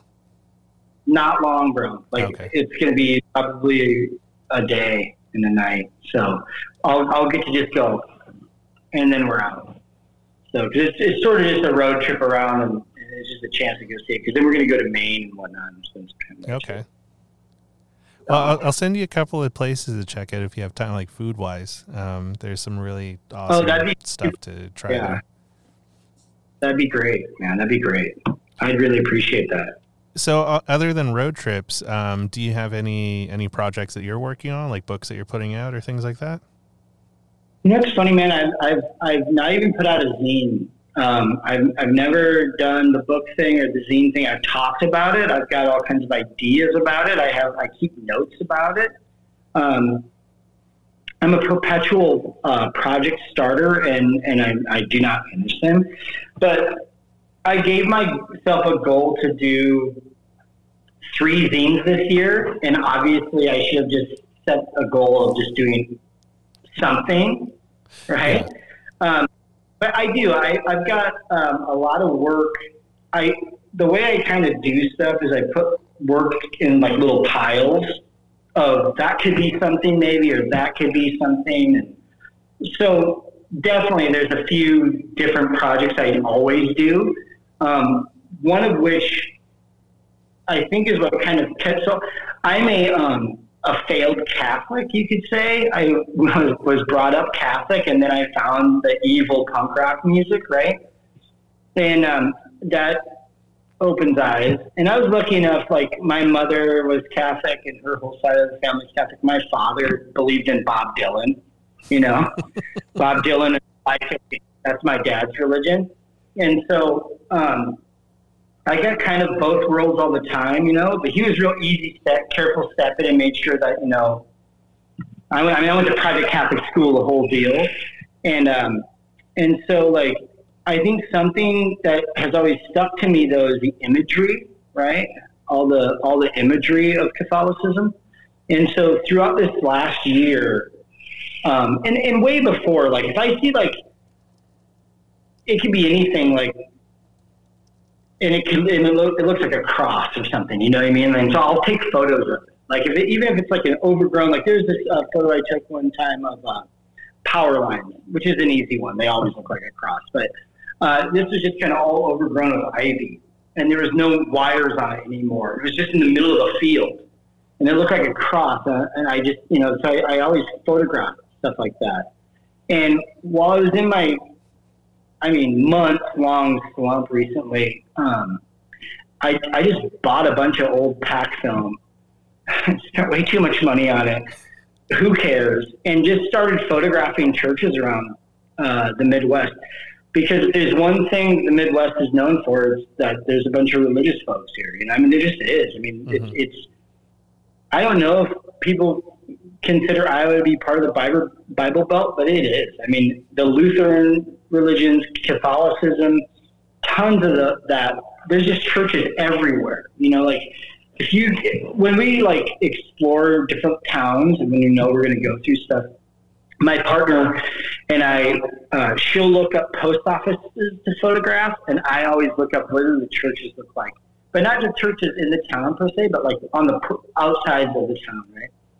And inevitable, inevitably, when you type in church, like 30 to 40 churches pop up in the area, and you're just like, that's wild. So I've been just taking, especially the old expired stuff, and um, like real old stuff, not the new expired stuff, like the old expired stuff. And again, it's real hit and miss some a little bit about like how that film's going to turn out. Know, it's real kind of touchy. You got to use like a filter. Uh, thanks Raymond Molinar for telling me about that. He's like, dude, you shit blue, you got to get a filter, man. So uh, to kind of correct that change in the color. And um, Oh, so I've just been shooting these old churches out here. So that's going to become something because even though like people hold their religion super dear here in the Midwest, um, it's dying too. You know what I mean? Like this this myth of like the great USA and and the we're the best and and um, you know like oh there's just there's a few things we care about. It's pride in country and the Lord. And I got to be honest, man. They they stopped caring about the institution, the building at least, because so often we come and it's just like these things are just in ruins, if not truly in ruins. And I mean, you know, as a as a I jokingly say failed Catholic. That was by choice. I didn't fail it. I just said, see around. Um, I find it beautiful. I find it so. I don't know. I kind of find it hysterical, to be honest with you. Not not to you know bum anybody out there who who ha- wants to believe in something. I mean, my my sister's totally involved in her church, and I fully respect that. If you need that, that's what you you you know. I need photography. So what? It doesn't matter. But for me, like, there's nothing more beautiful than a fallen down church. It's just, you know, you guys couldn't even care about that. You know, like nobody, nobody put forth the effort to save that even in this town. That's when I'm like, I know I'm in the right town to photograph then, you know, like, holy shit, you guys even gave up on your church, but there's still people living there. Like, you know, they go out on the outskirts and they, they go to the new tin shed church or they go and you know all their conven- all their stores are dead in town, but they go to the to the to the convenience store on the outskirts of town. That's where they do their grocery shopping. You know, that to me sums up the Midwest so well. You know, like the little town I'm in right now, our downtown is they're trying to revitalize it, right? Because it completely died. And what they do, they they gave tax breaks to all these big box stores. So the outside of our town is just all full of box, big box stores. You know, Yeah. we don't. It's a town of eighty thousand people. There's three WalMarts. What the fuck you need That's three insane. WalMarts for? Thank you. I think it's so they can just put the final death nail in the downtown here. And and luckily through through like a lot of hard work and community involvement, our little downtown is starting to kind of pick itself back up a little bit. And it's just funny to like the the more I travel around, which is pretty extensive right now, traveling through the Midwest, because having grown up here, I didn't give a shit about traveling around the Midwest. I wanted out of the Midwest. I didn't want to see any more of it. I knew what it was in my mind, right? Mhm. But now, as an adult coming back, and especially someone who enjoys photography and has this reason to go to these towns, outside of just like, whoa, look at this place. I enjoy photographing these small towns. And so that's another huge project of mine is just documenting like, you know, you hear this rah, rah, rah, like America's the best, we're killing it, it's the best, oh my God, we're teaching other people how to be civilized. But you forgot about a huge section of your country. I mean, the Midwest was forgotten about. At least that's how it looks. But it's not even the Midwest, though, Merlin. It's it's any rural area. You can go to anywhere outside of big cities in California. It looks exactly like the Midwest. I don't care where where you go in the country. If it's rural, it's going to be it's going to it's going to all have the stores that are closed, the churches that are falling down. It's pretty rough, you know. And it's just something that like has really caught my eye. Well, you know, so while somebody preach, that- that's something that also it- happens in, in like large cities too. Like you know, Sure. Vancouver Vancouver's a large city here, but um, you know it's it's been known for a long time that like you know Vancouver's kind of Skid Row um, is is basically like Main and Hastings, like down to like uh, Cambie and Hastings, like around there, and it's been like that for decades. Right in the middle Yeah. of like this like prosperous town is a huge like you know homeless like derelict issue where there used to be tons of prosperous businesses all through there but now it's just like SROs and some convenience stores and then like boarded up shops because you know no one wants to wander around that part of like Hastings because it's, it's just so so derelict. So it's, it's not only the the small towns that we've forgotten about. Like you know, we've forgotten about chunks of our, our city where it's just it's easier to turn a blind eye away from that and you know be like, oh, I'm just going to go do my business over here instead than actually help Yeah. people. and I think in both instances, you know, like what you're saying, and I mean, you know, I have no solutions for that stuff. My my whole point of talking about this is, is just the fact that like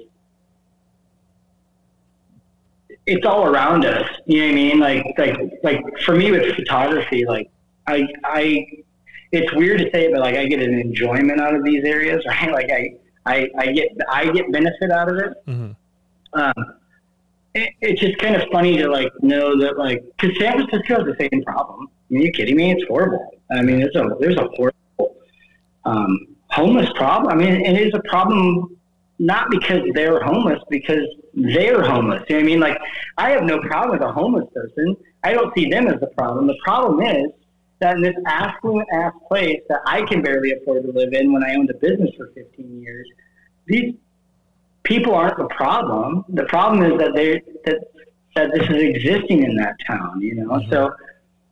I mean, it's it's it, it is a it is a huge problem and, and one that like can can easily be overlooked in a big town because you can just be like, well, put them over there and just forget about it, you know. Um, and, I, and I sort of feel like in the larger scheme of things, that's sort of what has happened in rural America. Ah, it, it doesn't matter, Yeah. you know. Just go to the big And city. It's just funny. I'll come back and really experience that. Is what I guess I'm, is what I'm saying as far as like, because now I have a reason to go and to these places for myself and, and really see them. You know, like because you know I knew where I grew up, but I didn't explore around. You know, hmm and so it's just very interesting that much of the Midwest reminds me of much of the Central California and much of like, you know, all these other little towns, like in, in Texas, very similar, you know, very similar, these small towns. And I don't know, like to me, it just makes me kind of reflect on you know, you hear all this, like, this preaching about how great everything is, and then you see these towns, you're like, it's not great here. it's not. So that someday will hopefully turn into a project of some sort. I don't know. I Well, just don't know how loud. and, and the whole greatness thing is interesting too. Like I was watching this like news thing where, um, I can't remember. It's some some like city official was being like grilled about like how many like shooting incidents have happened in in their like you know city or whatever, and um, a British lady was like asking the questions, and um, you know the lady's like, "Well, you you have like mass stabbing issues in your country," and the lady was so like flabbergasted by it. She didn't even really know how to respond. Like mass stabbing, like it's it's not even on the same level as like the mass shooting thing. And then there was this guy that did a video where he was like he he took that um, interview clip and he's like I went back through like the history records in in the UK to figure out how many like deaths from like mass whatever have happened to mm. equal what has happened in the US in the first 6 months of this year. And he's like, "Yo, guess how many months I went back?" And he's like, "It wasn't months. It wasn't even years. It was centuries." He had to go back Wow. like over like a hundred some years to get the same amount of deaths from like mass whatever events to match the first six months of this year. And it's like, you know, how how is that great? Like it's a big number, I guess. That's good, right? I don't know. Like Yeah, I don't know. It's so weird. It, it like like to like have that argument in the first place. Of course, it's silly. It's it's a nonsense. Like, yeah. But, look at you. It just shows how like adults are children. Like like getting that's like that's like mean to children to call adults children. Like when a children's an asshole, we should say, "Boy, you're really being an adult right now." You know, because like I've never met worse people than adults. You know what I mean? Like we're horrible people. I mean, we just are because we just, you get to a point where you become more and more selfish. It's just it's just human nature as a as a species. Just what we are. You know what I mean? Like you give anybody enough money, they're gonna take over somebody else. Just how it works. You know, at least that's how it seems to have worked so far. So again, like I guess that's just through my photography. I've noticed that. Like it's just something that like town after town after town after town after town. You know, and and and we're you know everybody's going to be proud on the fourth, and we're all very excited, you know, and stuff. But like, you know, and and in these small towns, they have more American flags up than anybody else. They're very proud, and it just. But it's like, but you don't have a you don't have a have a grocery store. I mean, you you've got a convenience store you have to go to, or you have to go to the next town.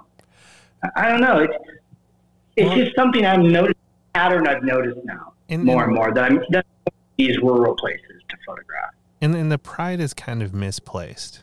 Like you know, the the flag thing is interesting because I, I was talking to my partner about this last night um, because I've noticed in in Canada here when I see people with flags, it's it's almost triggering to me now where I'm like, oh, you are people I don't want to be around.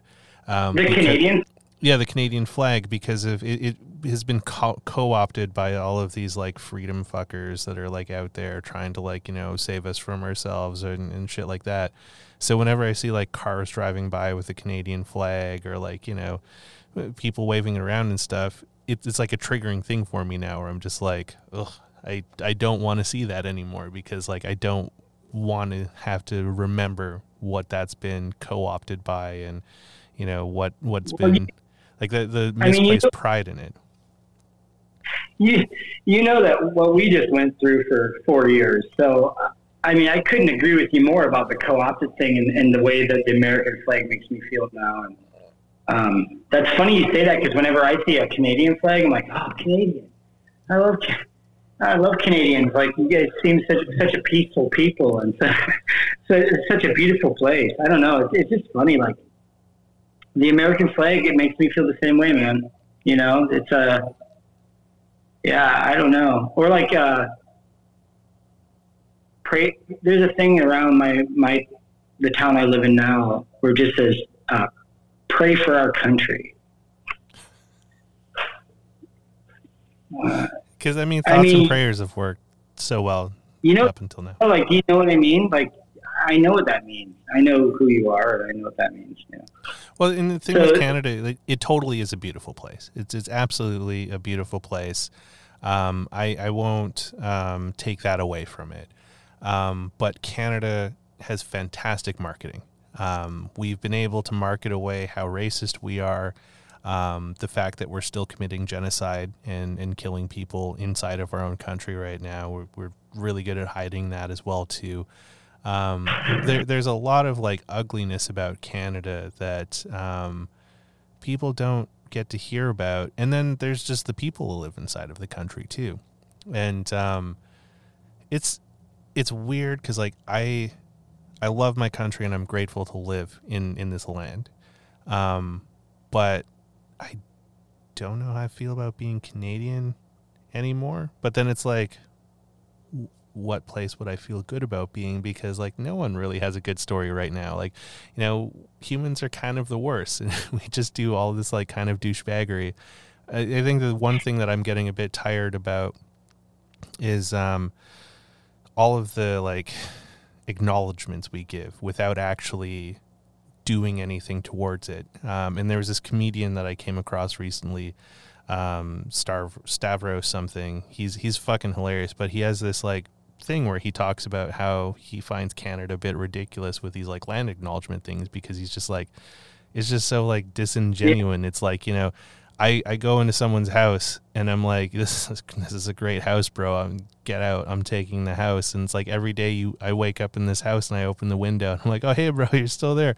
Great house. I love it. No, you can't come back in. You you stay you stay there. Um, but it's rad. I love living here. It's amazing. Best place ever. Um, I feel really bad. No, you can't come back in. No, no, you you stay out there. But I feel bad about. I just want you to know I feel bad about this, bro. But thank you. But no, you can't come back Right. in. And it's kind of totally what it's all like. We're acknowledging that we took this away from them, but we're not doing anything towards actually making it right.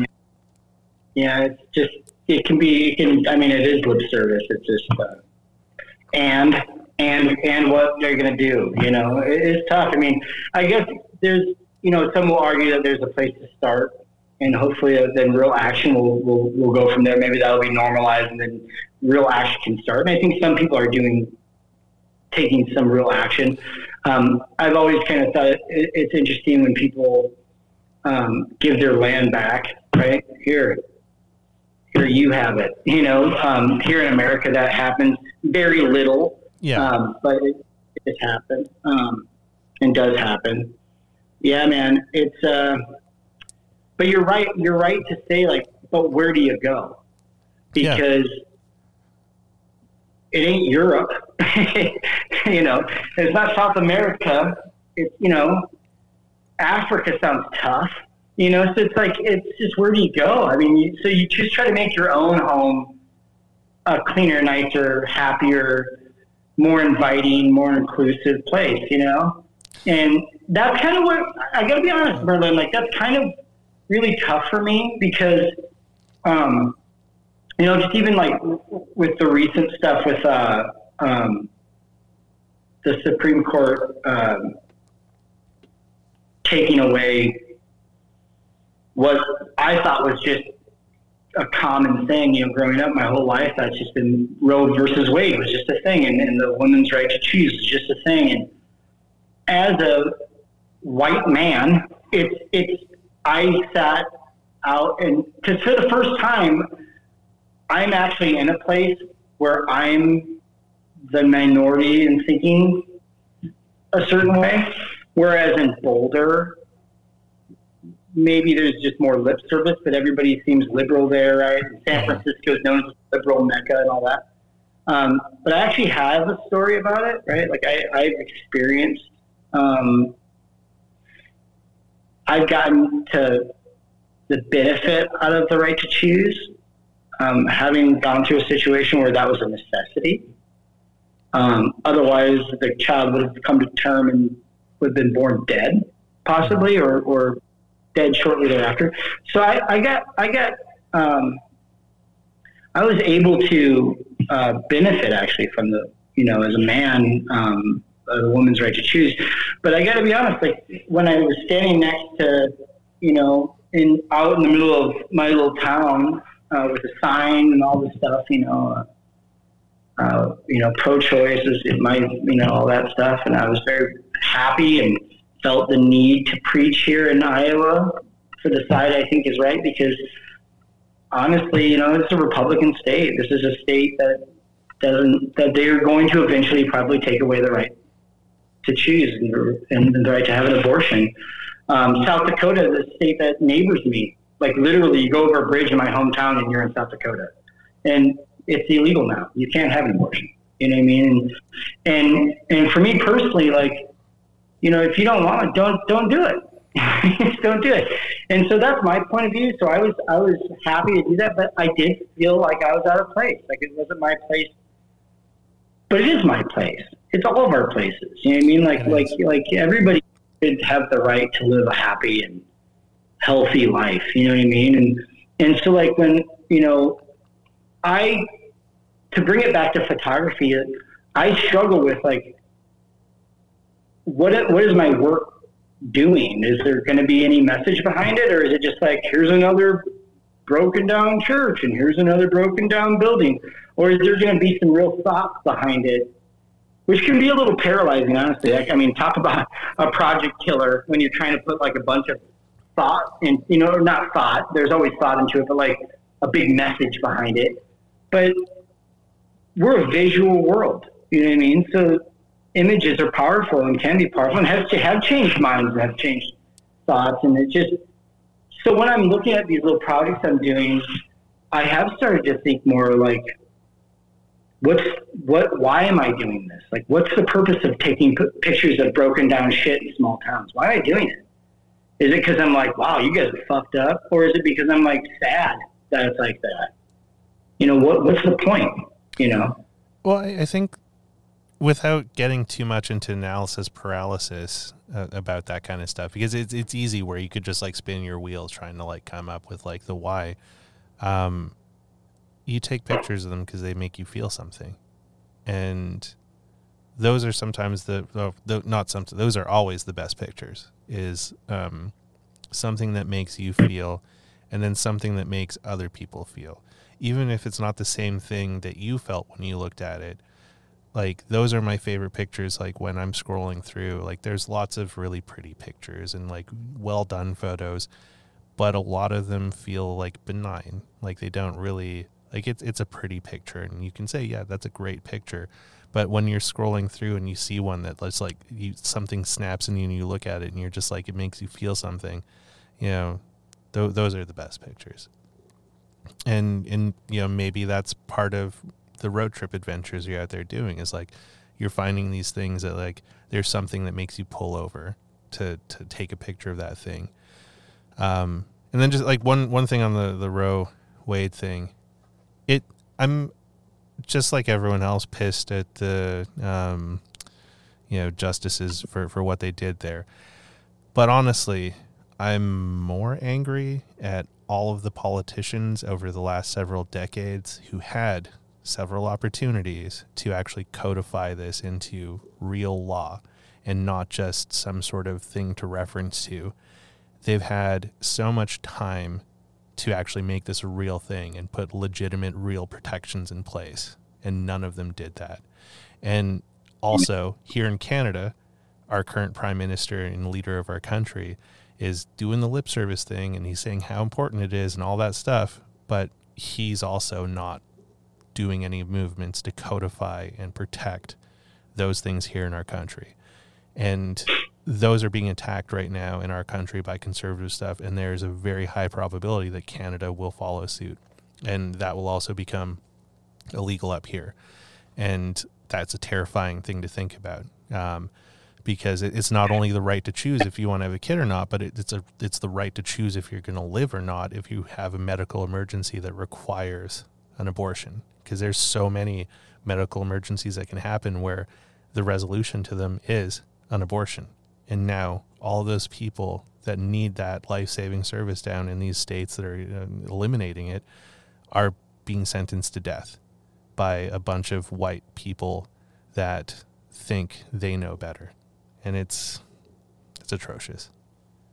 Pretty gross. I mean, I I was just usually I can sort of uh, compartmentalize my outrage about stuff, you know, and kind of like, holy fuck, what the fuck? And I mean, like I say, we just spent four years going, uh, what? Another thing? Um, but this one I just couldn't get past because, like, like I say, I have this, I have an experience, and I, I, I know people who it was just so important, you know, and their and their just well being, um, even just mental health, mm-hmm. not just in mental health, you know, like just being able to know that there is a, a solution they saw right, and they're able to do that, and. uh I know it was just a really fucked up day, and and again, like my partner asked, "Are you gonna Are you gonna bring a camera? Are you gonna shoot photos?" No, you know, I didn't at all. Um, Alex Soth actually, you, I'm sure you're familiar with his work, Alex Soth. He's a Magnum photographer. Yeah, he's from Minnesota.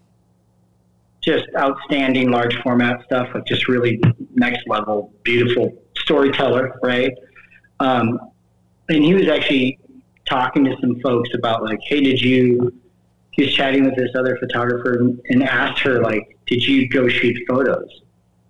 And um, she was like, no. And I was like, whoa, that's funny. I, I literally just had that conversation with my partner, and, and she asked me, and I said, no. I, you know, this now is not the time for me to shoot photos. I feel like more is the time to listen and, and, and just show my outrage. Um, and that's sort of what that photographer, that Magnum photographer was saying. She was like, you know, if I wanted to actually help the world, I'd become a teacher.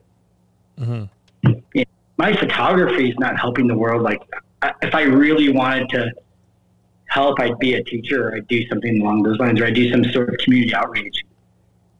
But I wonder if that's true, though. You know what I mean? Like, and I guess that's this is an ongoing internal conversation I've had for years now. Like, A, do I even have anything to say? Yes. B, do I do do I even know how to like make it a, a cohesive story? You know what I mean? Like something that would make sense. Time will tell. You know, but I think it is important to to try to have some sort of um, narrative for me personally, Yeah. that that has a deeper meaning. But you're right. Like I can always tell when somebody is photographing some. I mean, always, but I, I assume when it catches my, eye, I'm like, oh, that that's something precious to that person, or so that person, you know, felt something during that photograph. You know. Well, and, Like and also saying. too is like you know, I think don't sell yourself short because um, you may not think the things you share and post and whatnot are making a difference at all, but you'd be surprised at how much of a difference they can make without you even knowing about it. Um, Yeah, and I, I see that though. I see what you're saying because, like, I like I was even saying way earlier in the conversation, like just through inspiration. You know, like I find inspiration in people's photographs all the time. I don't have to be like moved to like action. I just am moved by the photograph. You know, so there's worth in that too. Yeah. absolutely. Don't overthink Yeah. it. Yeah. well, as you can see, I probably do that sometimes. I mean, I really do. Um, I, I suffer from the same thing too. Like it's just you know creative curse and and whatnot. But um, you know, it Dave uh, Synodart he has a great thing where it's like you know, think less, shoot more. Sure. Yeah. That makes sense. I mean, honestly, like when you were just saying like that about like what catches your eye and stuff, I think that's why I even photograph how I do photograph, right? Like, and nothing against studio photographers, they're seeing something in what they're shooting in their studio. I mean, obviously it moves them, right? Or they're not going to be able to capture it how they capture it, or, or put a put their stamp on it, right? So, so that's cool. That's not how I can do it. Like, I have to find something that exists in my world as I'm passing by and go, what was that? Yeah. And you know what? Sometimes it doesn't translate. It doesn't show itself in the photograph. And sometimes I get stuff that like, that might be good. And it's just amazing. Like, wow, that really did turn out how I hoped it would, you know? Um, and I think a lot of that has to do with the shooting of film for me, you know?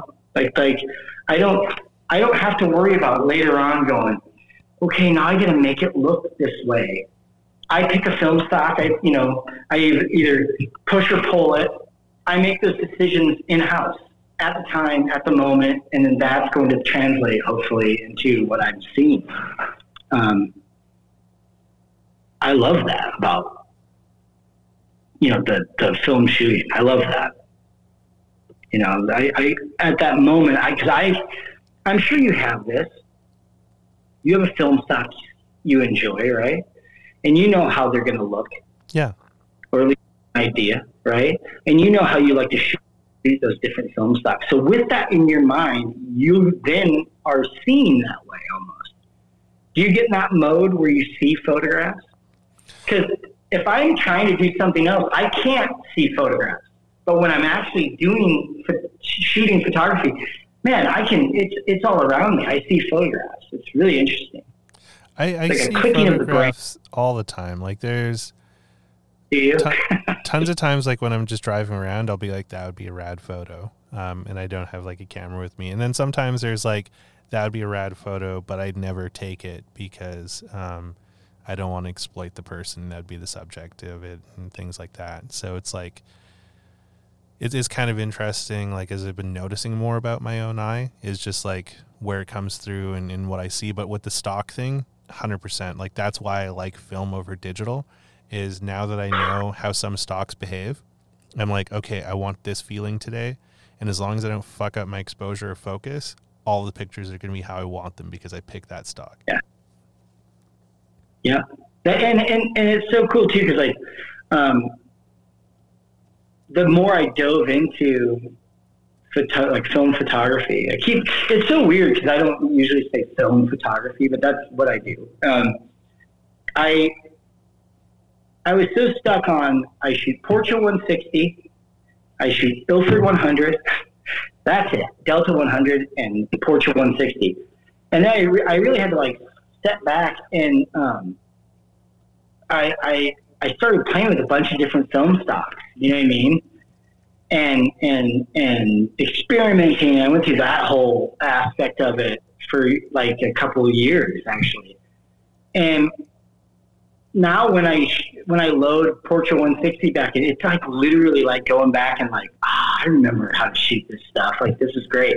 It still really feels like natural. I don't know why, but that's like the Portra 160 and the Ilford Delta 100 are just like I really love the way they, for me, how they look. I just love it. You know, so it's interesting. Like when you, you know, are getting into something like this, and then all of a sudden you, you. uh you find the next layer and the next layer and oh man do you know about this film and that film? And you get to talk to everybody about it. And then you get to experiment and you get to do it you know more than likely you're going to go you're going to find the one you like or the few that you like and, and really uh, i don't know just find your style you could say or something you know? Absolutely. And and then you start seeing that way you know, that's for me, I see like that, you know, like I, I'm like, I already know how this is going to look. Now, can I actually make what I'm seeing translate well? You know, I love that. I love it, man. I just, I'm so fucking hooked on it. I really am. I just can't get enough of it, you know, and right now it's funny because like, it goes nowhere. It goes on Instagram and someone sees it for four seconds if they last that long and it's gone for it's just there. It's just there. But for me it's a literal act of finding things to photograph and then photographing them. The rest is like almost like a hassle to me. Getting it processed, processing it now myself because there's no place to go. I send it to the darkroom lab or I'll I'll send it uh, to the fine folks uh, back in SF. But um, I don't know. I I uh, I've been trying to be more hands on, and like soon I'm going to finally get a dark room built, as I've been talking about for years, and um, really take a stab at the rest of that. But but honestly, outside of the actual act of searching for photographs and seeing photographically, the rest is fine, but that's the part I really enjoy. I really love that. You know, that's amazing. like, do you get nervous when you go work? Oh, hundred percent. Um, yeah, I, I get nervous about that all the time. Like it's, uh, yeah.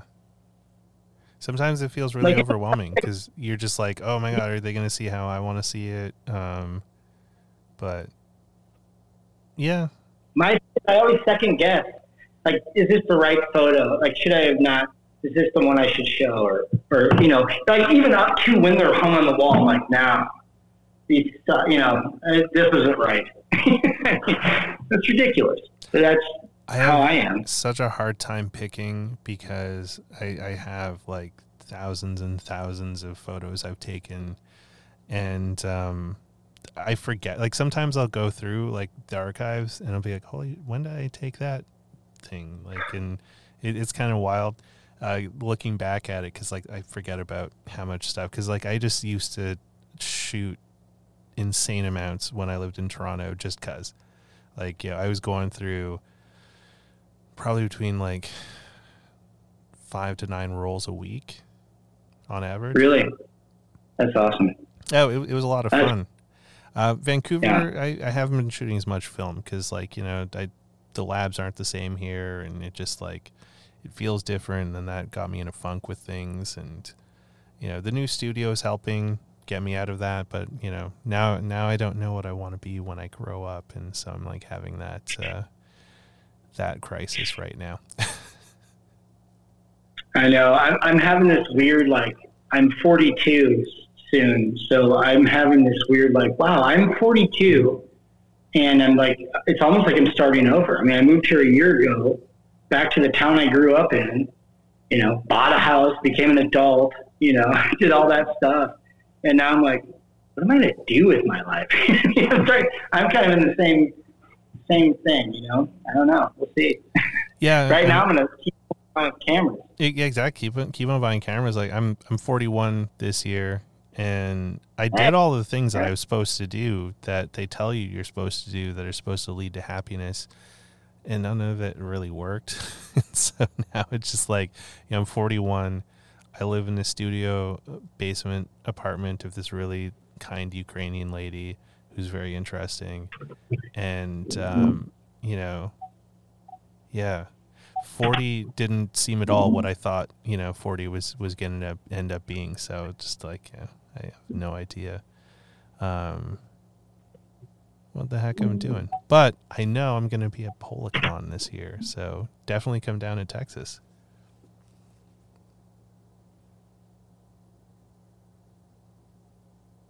Oh, did, did I use it there? Can you hear me, bro? Yeah, you're back. Do you see what I'm saying, man? I am not good at this at all. My girlfriend started my van to go to the store real quick, and my van just will sync to my phone. Oh, And so that's what happened. It just was like, you're no longer where you are. You're in the van now. So I'm sure she was listening to us in the van. yeah. You, your your girlfriend was probably like hearing me talk about like my like you know I guess near midlife crisis. Aren't we supposed to, isn't 40 supposed to be like the over the hill thing? Remember that back in the day when everybody said, 50 like, I 50 remember is my over the dad, hill. 40, So we're 50 is now. yeah we're we're like we're we're we're cresting the top right now. So We're getting uh, close to the hill. Yeah, but I mean, There also with like how fucked up Sorry, dude. everything is right now, like you know, I think forty is like the new fifty.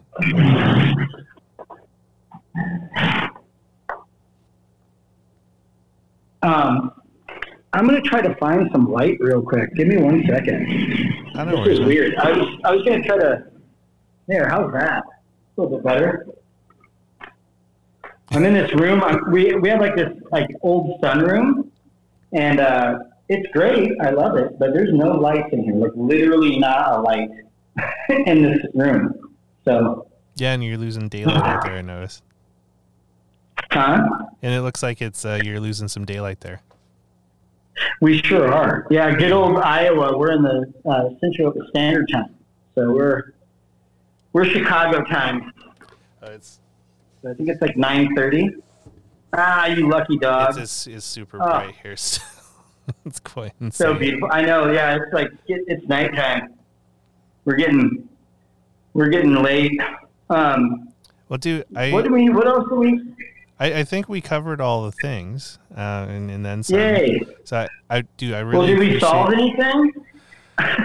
Um. Well, we determined you're going to Texas, so I mean, that, yeah, that's, that's, a no thing. doubt. Yeah, Yeah. that should be able to happen, man. Yeah, For sure. it, it and then be- I'll give you a really hard time about coming to the to the uh, Halloween show in I, Nashville. I will do my best about that one. So we'll, we'll see. it's it's ridiculous to do it, but you really should do it. It'll be really fun. Well, uh, we'll see. We'll see where it goes. Um, but it would be rad to catch up with you in Texas. And dude, thank you so much It for uh, coming to hang out with me. Um, I think I'm gonna grab Yeah, some man. food here. I can I can tell I'm like running out of steam a little bit. But uh, I feel it. it was so rad chatting with you. Um, I'm gonna get the outro going here, and uh, Woo. you I hope you have a good rest of uh, your uh, week and a good weekend. Um, Thank you. next week, I'm going to be having uh, Zena and Charles on. They're um, going to be in an in-person chat, so they're going to come here to my studio because they're residents in the lodge here as well. They, uh, the two of them, form Zuckerman and Wong Photography, and um, yeah, it should be really interesting chatting with them. It's uh, always fun, the technical challenge of uh, these in-person lives versus doing it this way. But uh, yeah, it should be a lot of fun. And dude, thank you so much for hanging out with me. Man, it was a pleasure, and, and thank you so much for wanting me on the show. And um, I, I really do appreciate it. Appreciate the time. I appreciate you too, man. We'll talk soon. All right. All right, cheers, everyone. Later. Bye.